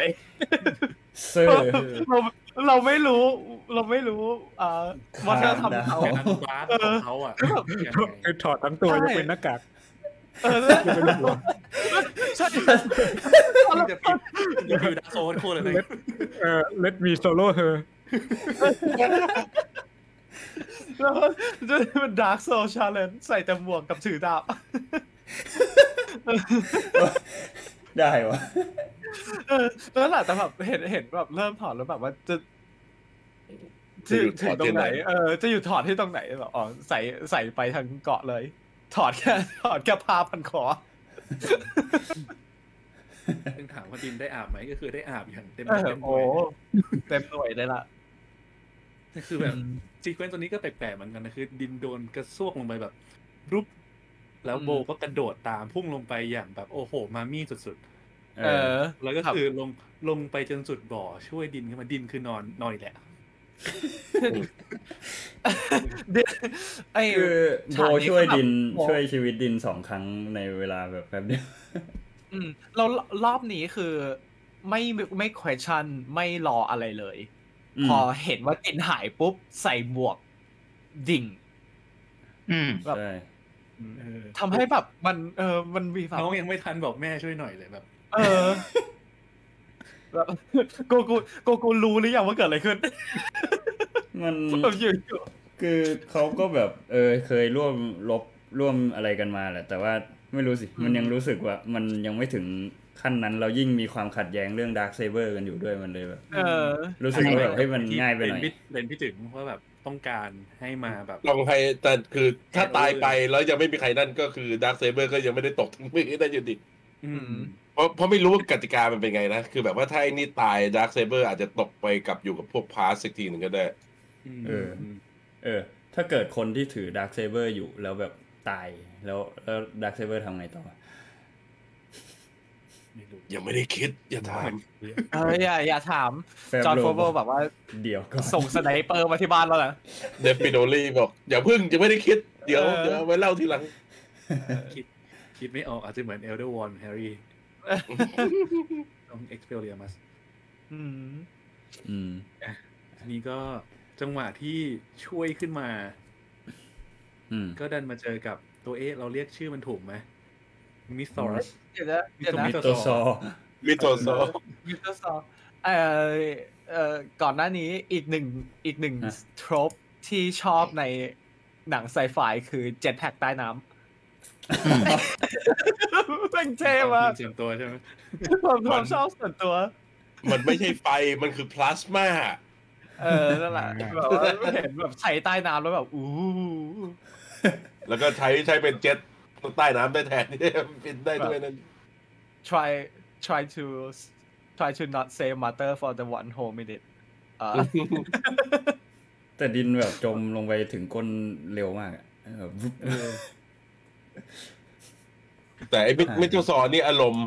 อารมณ์นั่นมากเลยนะอารมณ์แบบเนสซี่อะไรพวกเนี้ยเรียกแบบนั้นลงสัตว์แบบนั้นเนาะแล้วก็ดูไม่ใช่สัตว์ร้ายอ่ะมันไม่ได้มาโจมตีแต่ว่าไม่มันเป็นซากใช่ไหม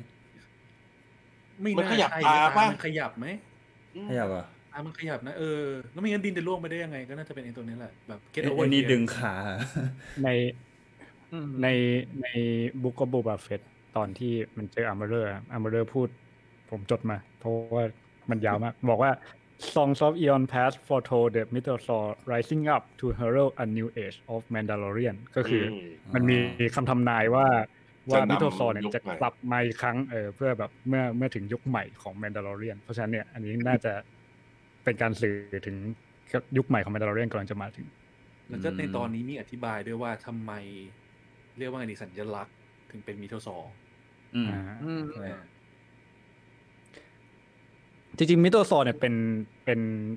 เรียกว่าเป็นลอที่เขียนมาแบบยุคแบบโบราณมากเลยนะตั้งแต่คอมิก Star Wars อันแรกเลยสมัยแบบ1977อ่ะที่พูดถึงมิโตซอแต่ว่าเพิ่งเอากลับเข้ามาในแคนนอนอีกครั้งยืนยันย้อนไปดูละตาขยับตัวขยับใช่ตาขยับตัวขยับหัวด้วยต่อเดินดิบเลยโบตามองทำโบอยู่ผมมีหน้าโบสำลักน้ำเลยคือจริงๆแล้วในประวัติศาสตร์เหมือนว่าในแบบผมไม่รู้ว่ามันยุคไหนนะแต่ว่าเหมือนมิโตซอร์มันเหมือนมันเป็นสิ่งมีชีวิตที่เหมือนแบบเป็นผู้ล่าสูงสุดของดาวแมนดาลออะไรอย่างเงี้ยเหมือนว่าเป็นสิ่งมีชีวิตที่แบบว่าที่สุดแล้วของดาวนี้อะไรเงี้ยแล้วเหมือนคนที่ปราบมันได้อะเลยเหมือนแบบถูกยอมรับให้เป็นแบบแมนดาลอเดอะเกรทอะไรเงี้ย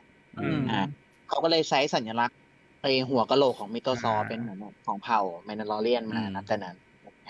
เป็นทอรุกมักโตประมาณนั้นขี่มิโตซอเนี่ยมันจะมีรูปอยู่เดี๋ยวผมลองอินเสิร์ตให้โอเคเจอละในซับเรียกว่าน้ำแห่งชีวิตแต่พอจังหวะซีนี้คือพอโบช่วยดินขึ้นมาเจอมิโตซอแล้วก็กระโดดขึ้นมากลับมาบนน้ำแล้วพี่ก็ตัดจบดื้อเลยแบบบ้าเอ้ยแต่เนี่ยคือแบบ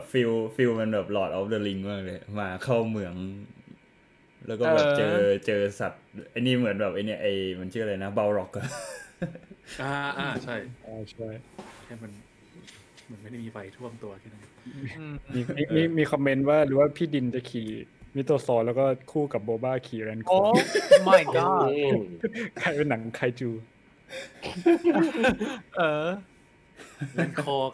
คือจ่องไปเลยนะเจอตัวนี้ตัวโอ้นี่คืออะไรอ่ะนี่รูปนี่คืออะไรอ่ะมิโตซอเก่าใช่ใช่นี่เหมือนภาพแบบภาพญี่ปุ่นแต่พวกนี้ก็เป็นเลเจนด์หมดอ่ะใช่มันเหมือนมันเป็นแบบอารมณ์เดียวกับไอ้แครดดราก้อนที่มาในซีซั่น 2อ่ะซีซั่น 2ตอนแรกเป็นแบบพวกสัตว์ในตำนานใช่ไม่แต่ชื่อมิโตซอร์ที่เราต้องอธิบายไหมว่ามิดชื่อก็มิดมีคนจะเล่นมุกเชิญครับพี่เจ๋งก็คือมิดก็คือตำนานแล้วก็โทซอร์นี่ก็คือมาจากไดโนเสาร์ไงซึ่งจริงๆชื่อมันอาจจะมีชื่อเฉพาะในนั่นอีกทีนึงก็ได้แต่ว่าตอนนี้ยังไม่รู้แต่คือตอนนี้พอมันไม่ใช่ตำนานแล้วเชิญใครเอาต่อยังขยับรูปทำไมมันไม่ใช่มิตอีกต่อไปแล้วมันเป็นแฟกต์เพราะฉะนั้นตอนนี้มันชื่อว่าแฟกต์แฟกต์สุดโหดแฟกต์ตอซอตอคุตตอซอมิสบัสเตอร์ตอซอเมื่อกี้มีคนกดปิดไลฟ์เราไปประมาณ10คนพอเจอพันไปจบนั่นแหละแต่แบบมันโมเมนต์มันแบบเหมือนตอนอควาแมนเจอจูเลียนดูอยู่ตอน แล้วก็เหมือนตอนฉางชิเจอมังกรที่แบบว่ามันก็น่าจะจุดประเด็นในตอนหน้าแล้วก็น่าจะมาดิสคัสกันว่าแบบนี่ใช่ไหมคือสัญญาณของจุดเริ่มต้นใหม่ของชาวแมนดาโลใช่ใช่มันชัดเจนมากเพราะว่าเนี่ยทั้งMythosaurทั้งดาร์คเซเบอร์อ่ะคือมันกำลังจะสื่อว่าดินจะต้องแบบอะไรบางอย่างกำลังจะเกิดโ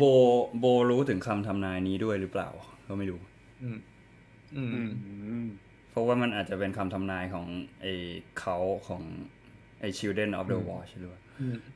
ใช่แต่ถ้าเขาพูดถึงการเจอMythosaurนี่คือดินไม่ได้เจอนะดินไม่ได้เป็นคนเจอโบคือคนเจอตอนนั้นยังไม่รู้เรื่องดินแบบไม่รู้เรื่องเดี๋ยวโบมาบอกดินว่าเฮ้ยตะกี้เจอMythosaurดินบอกบูชิดดินบอกตอนไหนไม่เห็นแต่นั่นแหละMythosaurก็คือแบบมันนี่ดินแบบมันนี่แต่คือดูทรงแล้วมันน่าจะเล่นกับก็คือเหมือนตามที่เราเคยพูดกันไว้ว่าซีซั่น3มันจะแบบลงลึกเรื่องประวัติศาสตร์แล้วก็เรื่องแบบเกี่ยวกับชาวแมนดาลอร์อย่างลึกๆเลยก็พอตอน2มานี่ก็เห็นเขาลางแหละว่ากิ๊กแมนดาลอร์น่าจะถูกใจ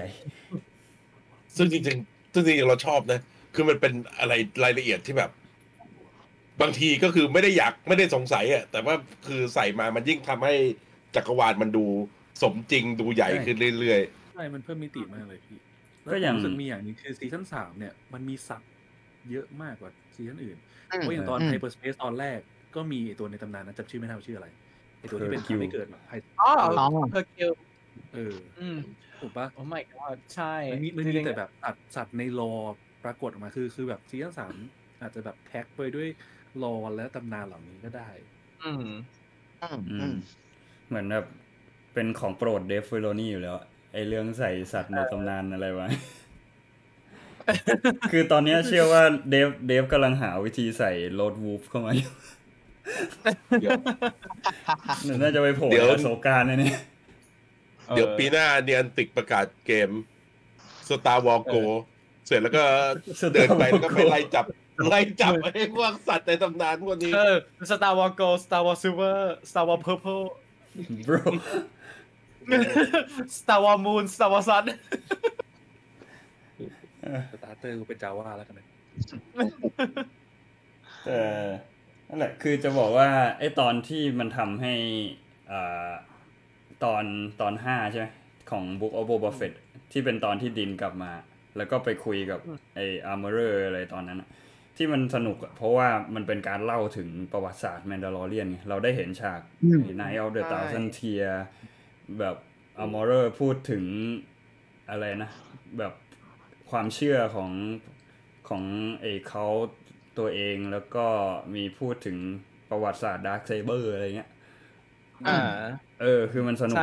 ตอนนั้นอ่ะใช่สนุกเพราะประวัติศาสตร์ล้วนๆเลยใช่แล้วที่มันสนุกอีกอ่ะเพราะว่า4ตอนก่อนนั้นมันไม่สนุกเลยเพื่อนตรงไปแรงโดยจริงบอกว่าเฟสเนี่ยถ้ามันเล่าเรื่องของพวกแซนด์พีเพิลให้มันเยอะกว่านี้ไอ้นั่นก็น่าสนใจหรอกเพราะไอ้ส่วน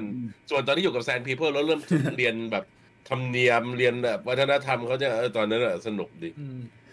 นี่มีคนคุณกิตพลบอกว่า Mandalorian สัตว์มหัศจรรย์และถิ่นที่อยู่ โอ้ยก็ได้วะ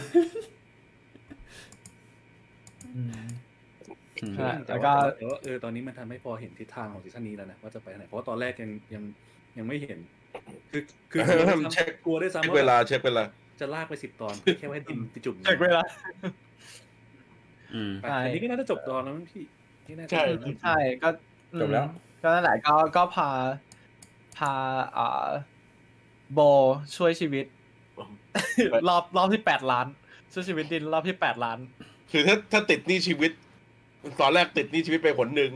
นี่ไปติดคนที่2หลายรอบมากหลายชีวิตเลย แล้วก็กล้องจบด้วยการซูมไปที่โบแบบโบใส่หมวกนะแต่เราเห็นสีหน้าชัดเจนมากใช่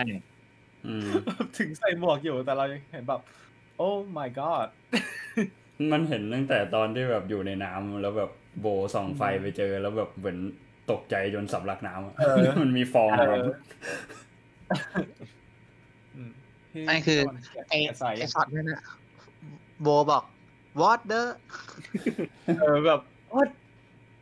fact ตัวโซพี่ตะวันเปลี่ยนสไลด์ยังฮะสไลด์ต่อไปเหรอสไลด์มันทำมีมดับไปเลยไม่อันก็พูดถึงไอ้ตอนฉากจบเฉยๆอ๋อแบบเมื่อกี้ยังอยู่ที่Mythosaurอยู่วันนี้กำลังปรับแสงเลยแบบไลฟ์เห็นชัดเลยว่านี่คือสีหน้าของคนที่ตกใจแต่มันถือว่าเป็นการออกแบบหมวกที่แบบว่านั่นนะที่แบบว่าโอเคใช้เปลี่ยนมุมนิดนึงก็จะเห็นเป็นอารมณ์นึงใช่แล้วก็มันจะหมายความว่ายังไงกับการที่เราได้เจอMythosaurมันหมายความว่าตอนต่อไปมันหมายความว่าดินคือผู้ถูกเลือกหรือว่าโบคือผู้ถูกเลือกไม่เรียกว่าอยู่ในเรียกว่าผู้ถูกลากดีกว่าผู้ถูกลากไปในน้ำแบบMythosaurแบบจับขาดินแล้วแบบย้อยไอชูสอยู่แปดหน้าไอชูส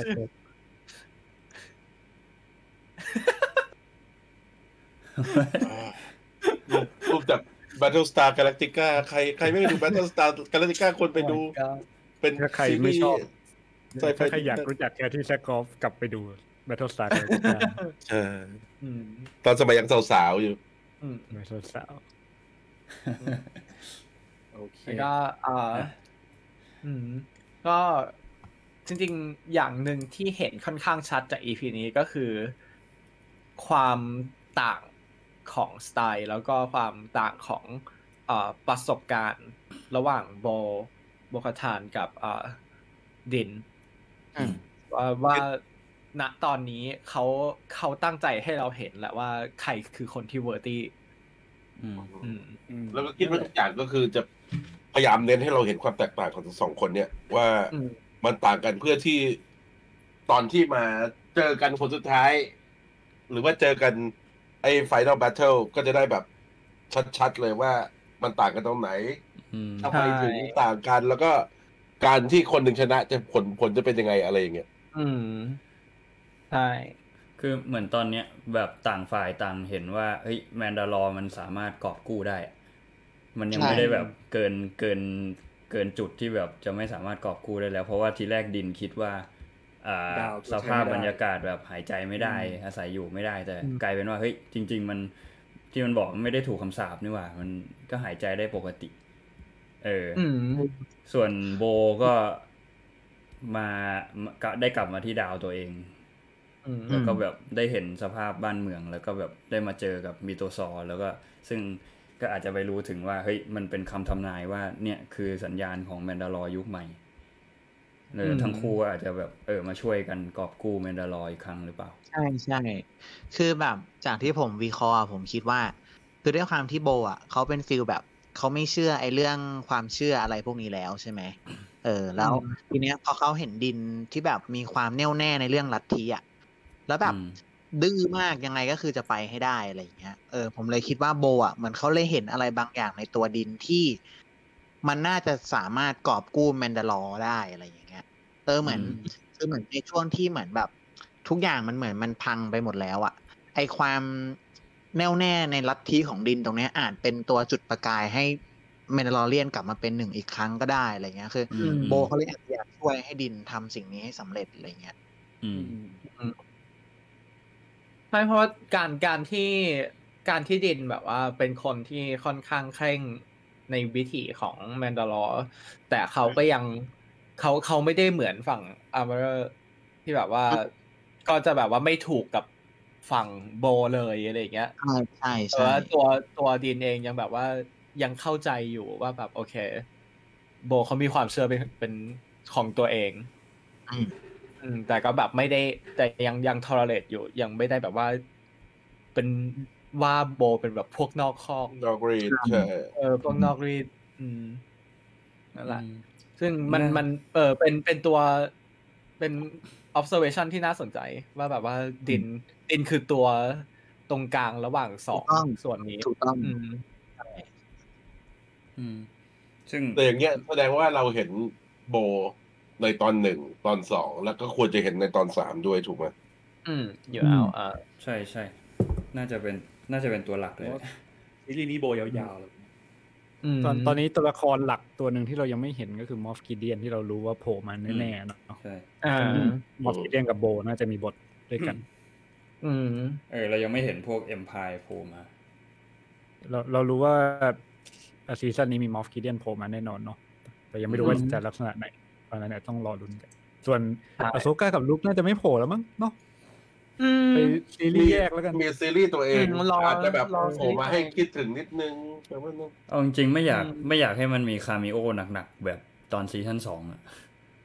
อยากให้มันจะดำเนินเรื่องด้วยตัวเองไปแต่ไม่ได้โผล่มาเพื่อรวม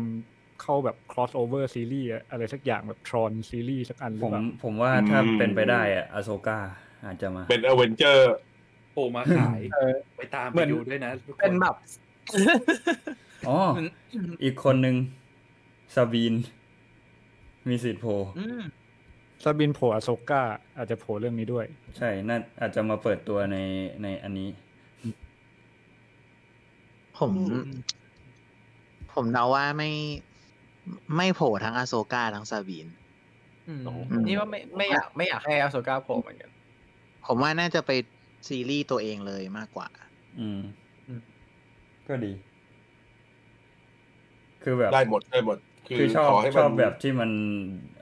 เดินเรื่องแล้วแบบสนุกได้ด้วยตัวมันเองโดยไม่ต้องหวังพึ่งคามิโอมากแบบแบบแอนดอร์ลูกก็อยู่โบบาเฟตไม่ได้คามิโอเลยเชมอนโชว์ไปเลย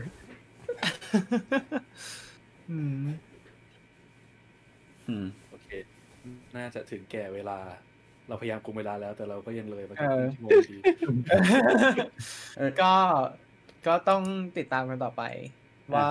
เรื่องราวจะเป็นยังไงเพราะว่าตอนนี้ที่เราเข้าใจว่าตัวเรื่อง Living Water มันคือจะเป็นเควสหลักของซีซั่นนี้มันก็คือมาแบบแทบจะจบแล้วอะไรอย่างเงี้ยทำให้มันอาจจะมีอะไรที่มากกว่านี้ที่เรายังนึกไม่ถึงอยู่แล้วก็เอพิโซด3อย่างที่เราบอกกันไปเมื่อกี้ว่าจะกำกับโดย Lee Isaac Chung หรือผู้กำกับที่หลายคนอาจจะรู้จักจากมินาริซึ่งน่าสนใจว่าโทนมันต่างกันไปเยอะไหมใช่ค่อนข้างเป็นหนักไปทางดราม่าแล้วก็เรื่องแบบเรื่องความเป็นมนุษย์แล้วก็ความเชื่ออยู่พอสมควรเลยซึ่งใช่น่าจะเหมาะกับการที่แบบว่าถ้าเกิดว่าเขาจะเจาะลึกตรงเรื่องนี้จริงๆอ่ะเรื่องที่แบบว่าความขัดแย้งระหว่างอย่างที่บอกว่าอะไรคือศาสนาอะไรคือวัฒนธรรมอะไรอย่างเงี้ยนั่นแหละก็ถ้าเกิดใครยังไม่ดูมินารีก็ลองหาดูกันได้หนังเรื่องนี้ชิงออสการ์2รางวัลแล้วก็จะได้เห็นสตีเวนยูนก่อนที่จะมารับบทจุดใน MCU แล้วก็จริงๆก่อนหน้านี้Lee Isaac Chungมีข่าวว่าเกือบจะได้เป็นคนกำกับกังชิไลฟ์แฟคชั่นของ Your Name ของ JJ ฮะของ JJ ไลฟ์แฟคชั่นของบริษัท JJ ทำ Skydance นะหรือแบบแค่นั้นผมก็แปลแล้วอะไรเกิดแค่นั้นผมก็แปลแล้วมีแฟร์เต็มท้องฟ้าก็นั่นแหละนั่นคือไลฟ์วันนี้โอเคก็ประมาณนี้เราก็จากวันนี้เราก็จะกลับมาไลฟ์กัน ทุกวันพุธแหละก็คือทุกวันที่ Mando ออก Mando และ Bad Batch Mando ซีซั่นนี้มีกี่ตอนนะ Mando ซีซั่นนี้มีเขามี8ใช่ไหม8เอาใช่8ตอนมี8ตอนเยอะจริงแบบรอมาตั้งหลายปีมี8ตอนมันจะจบพร้อมเดี๋ยวนะ Bad Batch ตอนนี้12ขาดอีก6ตอนเอ๊ะไม่ใช่สิ Bad Batch ขาดอีก4ตอนเพราะฉะนั้นจะจบหลัง Bad Batch 2 อาทิตย์ Bad Batch 2 ตอนสุดท้ายอาทิตย์เดียวกันอ๋อฉายรวบนี่หว่าใช่แล้วก็ระหว่างที่มันฉายมันจะมี Celebration ใช่ไหมก็น่าจะมีข่าว Star Wars อะไรใหญ่ๆออกมาเหมือนกันน่าจะมีหนังสักเรื่องก็อาจจะได้เห็นว่าไอ้ของไทก้าหนังนั่นเลยหนังของเควินไฟกี้ไปแล้วขึ้นเชลไปแล้วจ้าแคทตี้เจนกินไปแล้วใช่อันนั้นก็โดนเชลไปแล้วแล้วก็ของไทก้าว่าไงนะไทก้าก็บอกว่าไทก้าจะแสดงเองด้วยจะแสดงเองแค่นั้นไทก้าคือหนังไอจีคืออ่านข่าวแล้วโคตรงงอ่ะไอ้ข่าวเนี่ยแบบอ่านข่าวหนังเควินไฟกี้ Star Wars ของเควินไฟกี้โดนแบบยกเลิกแพตตี้เจนกินโดนยกเลิกส่วนหนังของไทก้าจะแสดงเองโอเคแบบฮะทำไมส่วนมากเขาก็แสดงเป็นตัวรองๆอาจจะเป็นตัวรองเหมือนกันอาจจะไม่ใช่ตัวใช่ๆไม่ได้มามั่นใจขนาดแสดงเป็นตัวนำไม่ได้แบบเป็นมาเป็นเจไดถือดาบไม่คงไม่เห็นโอ้ไม่น่าใช่อาจารย์ชายพี่เกชอบเล่นเป็นตัวจอมแล้วแล้วปีนี้เราจะมีอะไรอีกนะของกระทรวงวิชั่นมีวิชั่นซีซั่น2วิชั่นซีซั่น2คราวนี้ไม่ได้มีแค่สตูดิโอญี่ปุ่นแล้วนะเป็นสตูดิโอทั่วโลกเลยเป็น internationalน่าสนมากเพราะมันมีอาร์ตแมนด้วยที่ทำ Wallace and Gromit Wallace อยากดูมากอันนี้เอ้ยมันมีไอ้นั่นด้วยนี่มันชื่ออะไรนะ Skeleton Crew Skeleton Crew ปีนี้ใช่ไหมน่าจะผ่านไปโดนเลื่อนไม่แน่ใจโดนเลื่อนหรือยังมันมีไอ้ Acolyte เมื่อไหร่นะ Acolyte น่าจะปีหน้าไอ้อันนั้นมันชื่ออะไรนะไอ้ที่เป็น documentary A Disturbance in the Force ป่ะที่มันจะเป็นเบื้องหลัง Star Wars Holiday Special อ่ะอ๋อใช่ไหมมันชื่อ A Disturbance in the Force จำชื่อไม่ได้มันเป็นเป็นสารคดีเบื้องหลังThe Star Wars Holiday Special ในสุด Holiday Special ก็เป็น canon แล้วสินะ Life Dayเป็นเอานี่แหละเอาแมนโดมาทาชุดสีเหลืองๆใช่เพราะจำได้ว่ามันขึ้นแจ้งเตือนใน YouTube ว่าแบบมีตัวอย่างอันนี้แล้วแบบ What the fuck is that มันจะลงในไหนครับดูมั้ยไม่น่าจะดิสนีย์นะไม่น่าใช่ดิสนีย์พลัสไม่แน่ใจไม่รู้อ่ะมันไม่ใช่ของดิสนีย์ทำเองไม่น่าไม่ใช่ของดิสนีย์ทำเองรอ Star Wars Celebration แล้วกันน่าจะมีข่าวรวมไอ้ Star Wars Celebration ที่น่าจะได้เห็นแน่ๆก็